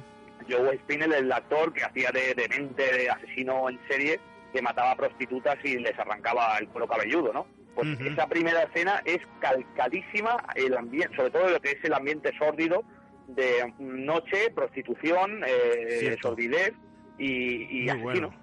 Muy bueno, además es muy bueno, ¿eh? De una ciudad que me parece son Los Ángeles, donde te vuelve, vuelve a ser reflejada esta ciudad de una forma pues llena de violencia, diferente, callejones. Eh, ella una reportera, eh, reportera valiente, un poco ahí volver otra vez a mitificar a las mujeres, intentar que salgan en este momento eh, un poco más a la palestra. Lo primero que se encuentra ella cuando va en busca de ese acosador es a un chulo, un chulo putas, en una esquina que se lo tiene que quitar de encima y se lo quita rápidamente y se mete en una cabina, en un sex shop, sitio de moda, eh, que se empieza a poner de moda en ese momento, y te lo dejan muy clarísimo que va a ser una película dura porque porque encima te hace la comparativa con una película X de sexo duro, porque se ve y te va haciendo las comparativas de, de lo que él le va diciendo, que le dice, mira, date la vuelta, tengo una cosa para que enseñarte. Y van saliendo las imágenes y los planos de las chicas desnudas que le están arrancando la ropa in- interior. Es esa parte es impresionante, ¿eh? Yo me he puesto palote escuchándola. Hay que decir que el propio Dante, eh, Dante confirma que, que- que él eh, al principio de la película quiere, quiere dar la sensación eso de que sea un slasher. ¿eh? Quiere, dice que, que lo considera como una forma eh, de acercar al nuevo público a esta película. Igual que John Landis decía que la forma de acercar a su público a esta película era utilizando los términos cómicos y de comedia. Pues aquí dice que él lo utiliza para eso, ¿no? y para intentar que la captar al, al público y que, y que entre que entre que entre en la escena y de hecho yo creo que vamos yo creo que, que lo logra y que es magistral además en esa primera escena que, que hemos hablado hay un concretamente un un cameo un cameo de nuestro señor Roger Corman. No sé si lo habéis fijado. Ah, pues no, ¿quién, quién- ¿dónde aparece? en la cabina de- telefónica cuando están abriendo está abriendo Ah, la, la ca- la vale, cabina vale, ella, que ella está ella está allí bueno esperando la llamada de, de este señor del acosador pues aparece Sí, sí. Ro- Roger Corman allí hay distintos guiños y cameos que, que- que ahora diré uno- unos poquitos pero a mí me ha dejado esta película me ha dejado mm, la forma la antítesis con, con Hombre Lobo Americano en Londres cómo trata, primero, lo que hemos hablado, el hombre lobo de pie.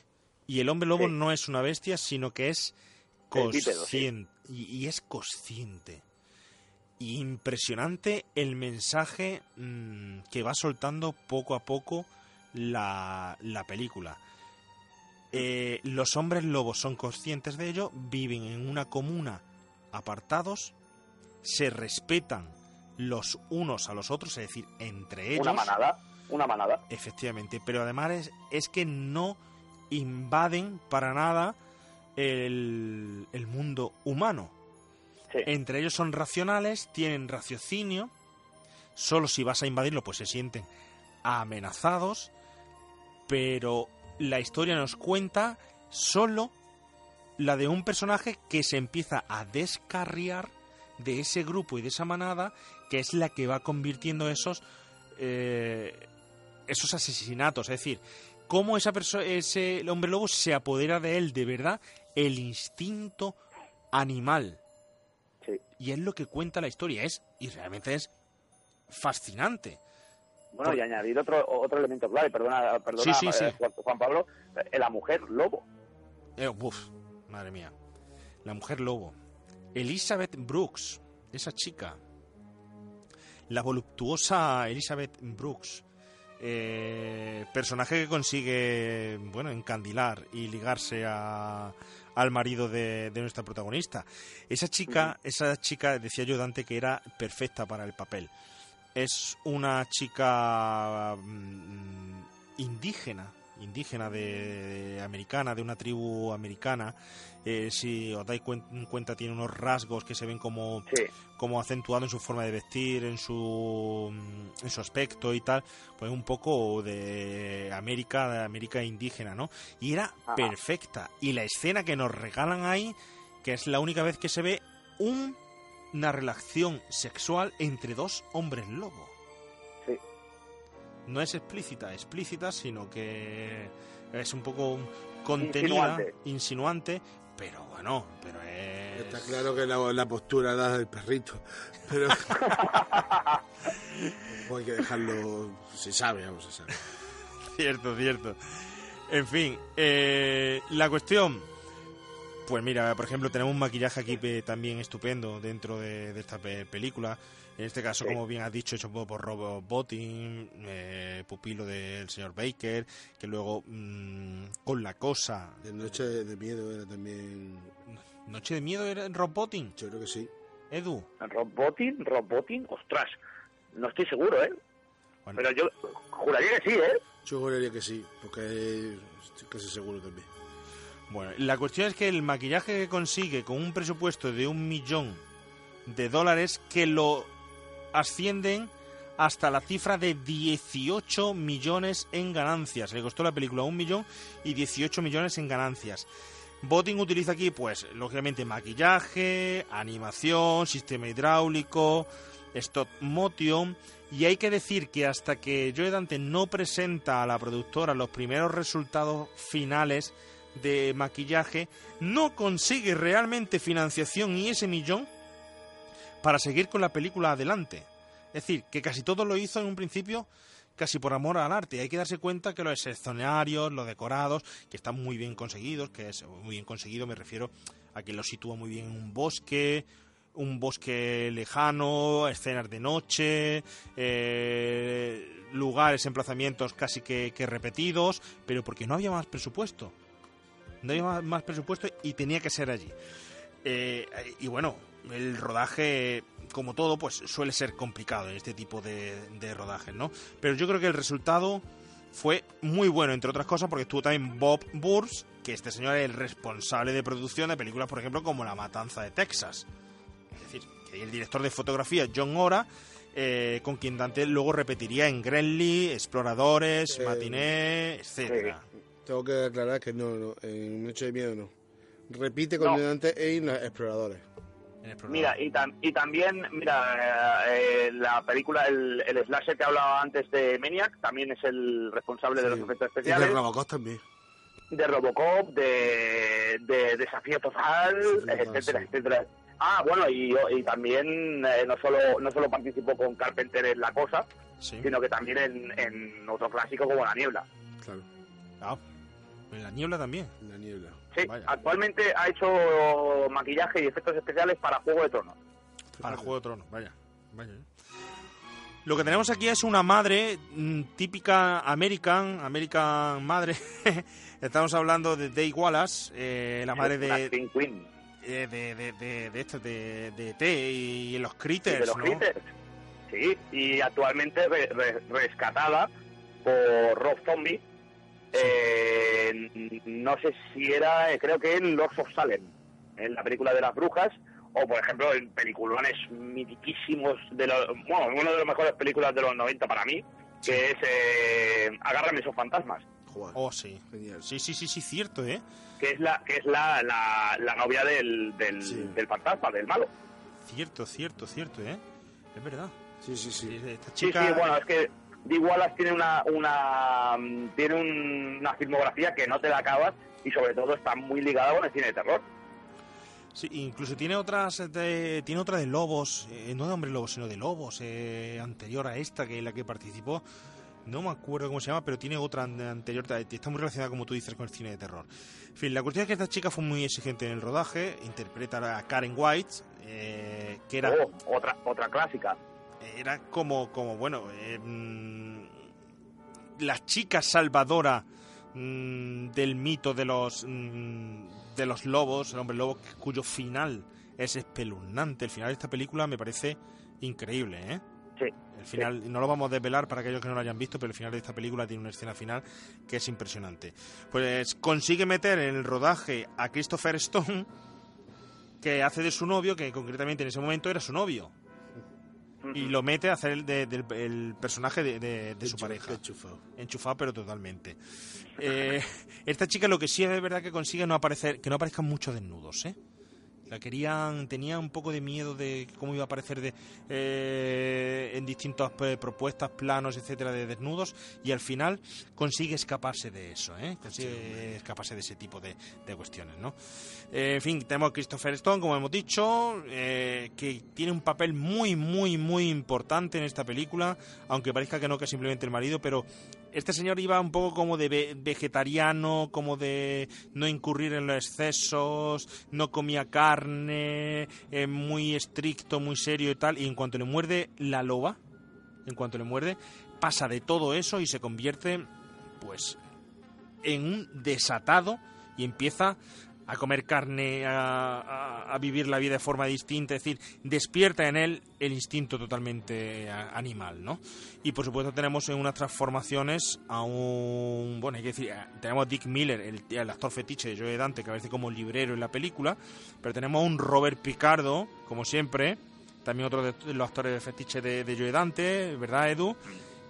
Y lo tenemos pues haciendo aquí de ese lobo de Eddie Kiss, ese lobo descarriado de la, de la manada, ¿eh? Con esa transformación que yo diría para mí que es más mítica que la de John Landis. No sé qué opináis vosotros. Mm, bueno, a ver, es que a mí me gustan ambas porque como hemos dicho, o sea, tanto, o sea, el John Landis es la bestia, ¿no? Pero aquí eh, la, la transformación, aparte de ser, también es impresionante, mm, quizás es aquí es más mm, más oscura, usan más el- lo que es la oscuridad para que no se noten tanto los los efectos especiales. O por ejemplo, eh, creo que la escena de, si no me equivoco, creo que la escena de, de la transformación en, en la hoguera está hecha por, como dibujo animado. Sí, eh, el, el- el efecto final que, que es, eh, donde se unen ellos y tal está Sí. hecho como, como un dibujo, como una especie de rotoscopia. Especie Sí, de bueno, de, rotoscopia. de- de- de hecho me recuerda mucho a, a industria, al, a los, al tipo de efectos que usaba Industrial Light and Magic con Spielberg, pues eh, ese, ese, ese- esa transformación me recordó mucho a eso.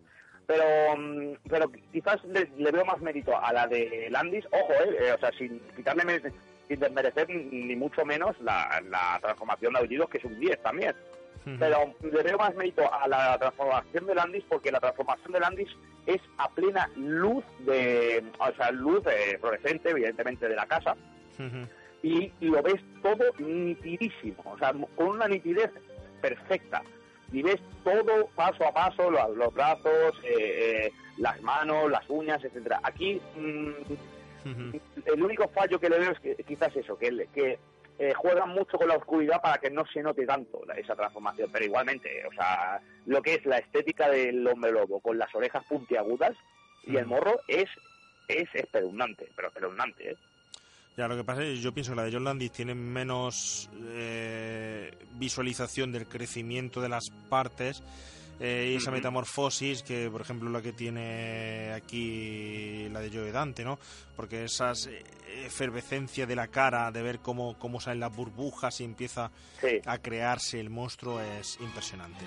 Sí, es más visceral. Mucho, bueno. Pero también han acusado esa escena de por qué si durante tres minutos está allí eh, Daisy Wallace, eh, concretamente en la escena, sin salir corriendo, ¿eh? También la han acusado Bueno, muchas veces. también se bloquea. Por ejemplo, en la, si te fijas en la, en la escena de la cabina porno, Sí. cuando se gira, Sí. eh, ahí vemos a igual que hace como ¿sabes? Como que como que se queda en shock, eh, que le falta respiración y que se bloquea, ¿sabes? Que no puede actuar. Quizás a lo mejor le doy... Le- la solución es esa, ¿no? Es decir, que, que- que está paralizada por el miedo. No, no, y es totalmente convencible, puesto que ella, debido a ese bloqueo, es por lo que va a esta colonia, porque tiene este problema psicológico de bloqueo que se queda impactada, y es por lo que ella va a la colonia esta a recuperarse, encontrándose a esta tribu, a esta especie de gurús entre ellos, a esta especie de, de, de grupos de ayuda de típico eh, tipo de, de alcohólicos anónimos, pero que realmente... O, vega- o veganos. o vega- que, pero que realmente son un grupo de autoayuda de lobos, hombres lobos anónimos, SA o SL Corporation, como quiera, quiera decirlo, porque todos son eso, son, son lo que son, son hombres lobo, pero ojo, eh, que solo a raíz de este que se descarría, que es una crítica totalmente social, primero hacen una crítica social contra este grupo, tipo de grupos de autoayuda, tipo eh, raros que van convencien- convenciendo eh, sectas, etcétera. Eso va metido ahí y luego va eso de, de los grupos a los que se le consideran raros, distintos, extraños y se los tienen aislados porque no pueden eh, involucrarse dentro de, la, de la sociedad, es decir, esa especie de, como hemos hablado otras veces, frikis o como quiera llamarlo, apestados o lo que quiera llamarlo de la forma que, que quiera. Entonces, aquí lo, lo demuestra y ellos dentro tienen sus propias normas y la hacen, la hacen visibles. Y esto, sin más remedio, me lleva mm, a estar en compañía de lobos, brevemente, antes de terminar. Vámonos a en compañía de lobos.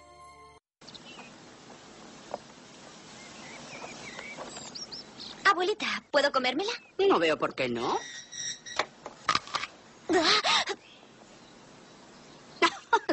Te queda mucho por aprender, niña. Nunca te apartes del sendero, nunca comas una manzana que el viento ha tirado y nunca te fíes de un hombre cuyas cejas se le juntan.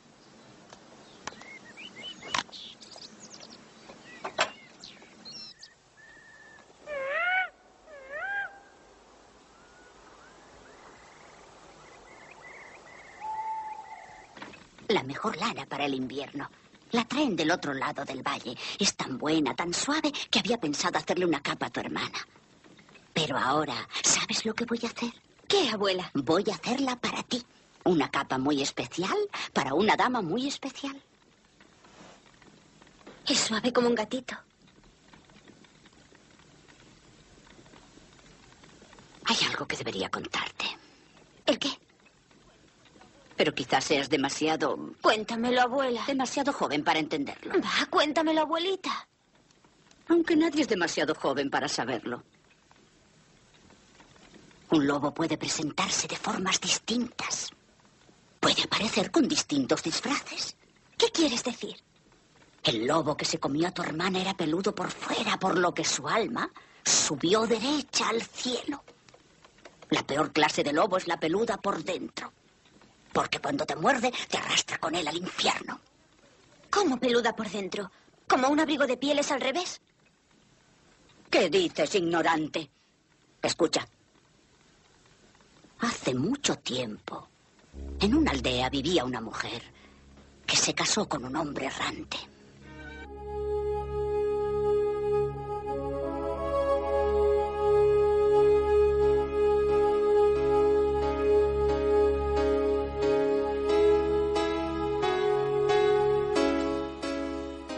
Película del año 1984, totalmente inusual, se sale de todos los registros, una película pues rara pero que tiene su punto, su punto eh, eh, para verla y la historia que nos cuenta y que bueno, realmente tendría muchísimo de lo que hablar, aunque no nos da tiempo para analizarla en profundidad. Como bien he dicho, del 84, mm, dirigida por Neil Jordan. Este señor, si no me equivoco, es el responsable de películas como, por ejemplo, Entrevista con el vampiro. Y es un tipo con un cine, pues, de esta forma, ¿no? Eh, un cine peculiar, diferente, contándonos la historia de forma diferente. Una historia de, escrita por Angela Carter y que se sale de todo lo que venimos hablando hasta ahora y le hemos querido rescatar por lo extraña que es, ¿verdad, Rafa? Muy rara esta película. De, de hecho, no saben cómo unir la historia y hacen ahí una mezclanza de sueños, cuentos, eh, rarísima. Pero bueno, lo que sí hay de fondo está muy interesante porque aquí es claramente habla de la sexualidad y también habla incluso de la política. Está guay. O sea, aquí cada historia mezcla un poquito de todo. Y pero vamos, eh, retoma el cuento de Caperucita Roja, pero lo, lo hace con, con más monstruos y criaturas. Está chula, de verdad que esta película que tiene un encanto muy ochentero, muy muy guay. Es un cuento, es prácticamente cuentos dentro de cuentos. Primero empieza la protagonista dentro de un sueño, ese sueño da lugar a un cuento que vive dentro del, del sueño y dentro de los cuentos la abuelita protagonizada por Angela Claro, cuando la te voy a contar una cosa, digo, eh, sáquete un crimen. No, hombre, casi, madre mía. pues la abuelita cuenta historias de hombres lobo a su nieta Sí, sí. que, que son historias dentro de la propia historia. Sí. Una niña que, que, como tú bien dices, eh, protagoniza el papel de mm, Caperucita Roja, con su capa roja, pero oye, esta niña, a pesar de que vaya creciendo y buscando en la, la pubertad o la adolescencia o la madurez, esta niña lo que va buscando es el sexo. Ahí está. Totalmente, Sí, porque sí. esta película está cargada de una intención, sexual. intencionalidad sexual Sí, bueno. total. Además que esta película te queda completando frases. ¿Qué tiene una frase? ¿Cómo que? Dice, mamá, ¿te duele, ¿te duele cuando papá... Dice, cuando papá no hace qué? Y yo, te empotras, Dios mío. Cuando papá te empotra. Si es que... O te, te acompaño al bosque. ¿A qué? ¿Qué va a ser, Dios mío? ¿Qué va a ser? Pero sí que todo, todo tiene... Tiene, tiene su, su historia, sí. Tiene un trasfondo, hombre, no, además lo dejan claro, o sea, que habla de la sexualidad, de cómo ella. O sea, además lo dice en un momento dado, el hombre, hay hombres que tienen esa, ese lobo dentro, pero y mujeres también. Sí. o sea, también lo dice, o sea, las mujeres también, también tienen esa parte animal, que supongo que en esa época que está ambientada esta película, pues está tan reprimida, hacerlo abiertamente. Lo que pasa es que la niña lo busca de una forma desesperada. ¿eh? Es decir, la niña. Realmente te voy a decir porque el mito de. Bueno, vamos de mito en mito. Mm, Caperucita. Caperucita, nosotros con- conocemos una parte del cuento, pero la parte del cuento original, en los relatos originales, Caperucita no conoce a un lobo, conoce a un hombre lobo. Y se mete en la cama con él y se enamora de, de él. Es cierto, se le muerde, él. le muerde a ella y ella se convierte en una auténtica loba. Y de hecho el cazador que viene y mata al hombre lobo, ella lo persigue hasta matarlo. Y se convierte en una auténtica arma de destrucción y una auténtica arma sexual. ¿Eh? Ese es el auténtico cuento. Lo que pasa que, claro, que no lo han adaptado a lo que no lo han adaptado a la actualidad. En fin. Eh, destacar de esta película que eh, An- el señor Anton Fuss que bueno cinco años más tarde se encargaría no solo aquí de la producción de la película sino de la producción de Batman de Tim Burton casi nada una película del señor Neil Jordan que cuesta 410.000 libras algo así como 650.000 dólares nada tirada de precio estamos Está diciendo todo hecho en estudio. Pues está todo muy bien logrado, ¿eh? Sí, sí, estamos Eh, diciendo que es una sí, película... cuando quita las las putas, las pintas y todas esas cosas, se queda baratica la producción. Y nada, eh, estamos diciendo que es una película que, que el ambiente se hacen con 10 árboles, ¿eh? 10 árboles que van moviendo, Sí, decorado sí. con 10 árboles que, Todo decorado. Casi, casi nada, casi nada. Y creo que fue nominada, no sé si llevó algún BAFTA, pero fue nominada a algún BAFTA. Y hay que decir que, que crea, en el año 85, crea otra buena diferenciación en el género y es reconocida porque a pesar de que se, hay que mirarla con ojos muy ochenteros, porque se le nota muchísimo los efectos especiales, se le nota muchísimo que son muy arcaicos, son muy artesanales, tipo, vamos a decir, de Ejército de las Tinieblas, eh, No, pero tiene transformaciones chulas, ¿eh? pero las transformaciones la están chulas. transformación- La transformación del hombre del entrecejos eh, que le aparece que le sale, le sale el morro por la boca es muy, muy chula Muy y muy original, ¿eh? Sí, sí, está muy guay. O sea, ve, pues eso está copiado, o sea, Hernan Grove copia eso. Copia, Ah, vale, vale. copia el, el quitarse la carne y el que le sale por la boca. O sea, es que como que el lobo empuja y rompe toda la, la- la carne de fuera. Y eso está vale. copiado de, de esta película. Y Y está mucho bueno, y bueno, claro, con los efectos especiales actualizados, pues imagínate lo guay que está. Totalmente. a mí lo que más me mola es cuando le arranca la cabeza al ángel y de Ilusión, a tipo Mar Spencer. Pero tipo Mar Spencer. Además que, que no es que le corte, no, de un guantazo, no, ahí te voy a revolar. Y no veas. Es una película para descubrir y que recomendamos eh, recomendamos mucho para, para este, eh, esta fecha de, de Halloween. Eh, es un, un cuento y una forma diferente de ver el mito de Caperucita. No lo veas con los niños. No, de hombres no. lobo, de hombres lobo que realmente lo que son son lobos dentro de los hombres. exactamente. Que hace comparativa de el lobo que lleva el hombre dentro. Es decir, no te fíes de los hombres, solo te puedes fiar de una caperucita que busca sexo eh, y no te fíes de los hombres con lobos dentro. Es decir, un poco una forma de narrar por la típica la típica forma que, que tiene su director, ¿no? Y sin más remedio, nos vamos, nos tenemos que, que ya. Fijaros qué sintonía os tengo preparado para, para el final del programa de hoy. Fijaros qué sintonía.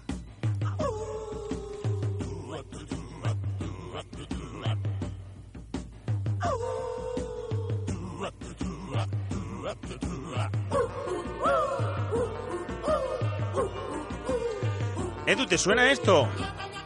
Ostras. ¿No? No me ¿Te digáis. regalí? Claro, es el regalí, totalmente. ¿Con, con qué podemos terminar si no? Con regalí, con regaliz. Y eh, esa canción que suena, eh, eh, Buenas noches, señor monstruo. ¿Eh? Ah, ah, es que no la oigo bien, no la oigo bien. No la oyes bien. Bueno, bueno. eh, una recomendación para Halloween de Hombres Lobo y terminamos. Venga. Edu, dime, tu recomendación, ¿qué recomienda la gente que, que vea? Pues mira, yo voy a recomendar, como ya me he repetido 30 veces, me voy a repetir 31. Yo voy a, re- eh, a recomendar lo que hacemos en las sombras, así pasáis una noche divertida, aunque no sea exclusivamente sobre hombres lobo, pero también aparecen, y así tenéis una noche divertida de terror y comedia. Perfecto. Eh, Que yo como Rafa. película voy a re- recomendar mejor la serie Teen Wolf. Que la gente a lo mejor piensa que tiene algo mucho que ver con la, la película y no tiene nada que ver. Y están muy chulos los guiones y, y así que, que se empiece a ver la temporada, que hay 5 o 6. Perfecto, yo voy a, re- a re- a recomendar, por supuesto, una pandilla alucinante.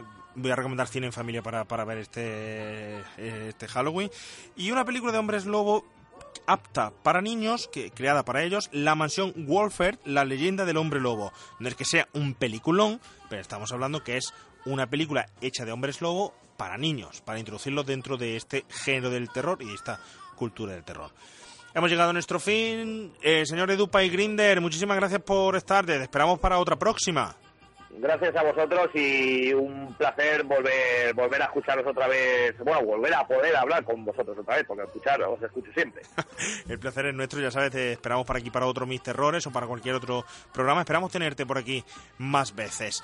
Eh, Cuando queráis. Señor Rafael Teruel, muchísimas gracias por acompañarnos. Pues siempre un placer con... La semana que viene tendremos más. Señor Manuel Serrano en los mandos técnicos, gracias por acompañarnos. Este que os habla ha sido Juan Pablo Videoclusero. La semana que viene, eh, si no nos fallan los planes, creo que volveremos para el día 31. Recordar que el- esa proyección del Exorcista no ha salido al final, no ha habido el número mínimo de, de personas, así eh, una pena eh, realmente. Esperemos que la próxima mm, se lleve a cabo, pero eso nos permite hacer el programa por la tarde y si no nos falla tendremos aquí la pequeña tienda de los horrores. Exactamente. ¡Oh, qué maravilla! Para día 31, para ese Halloween, ese musical y con un invitado especial. Ya lo descubriréis quién es. Eh, Remakers, gracias por estar con nosotros. Nos escuchamos la próxima semana. Adiós.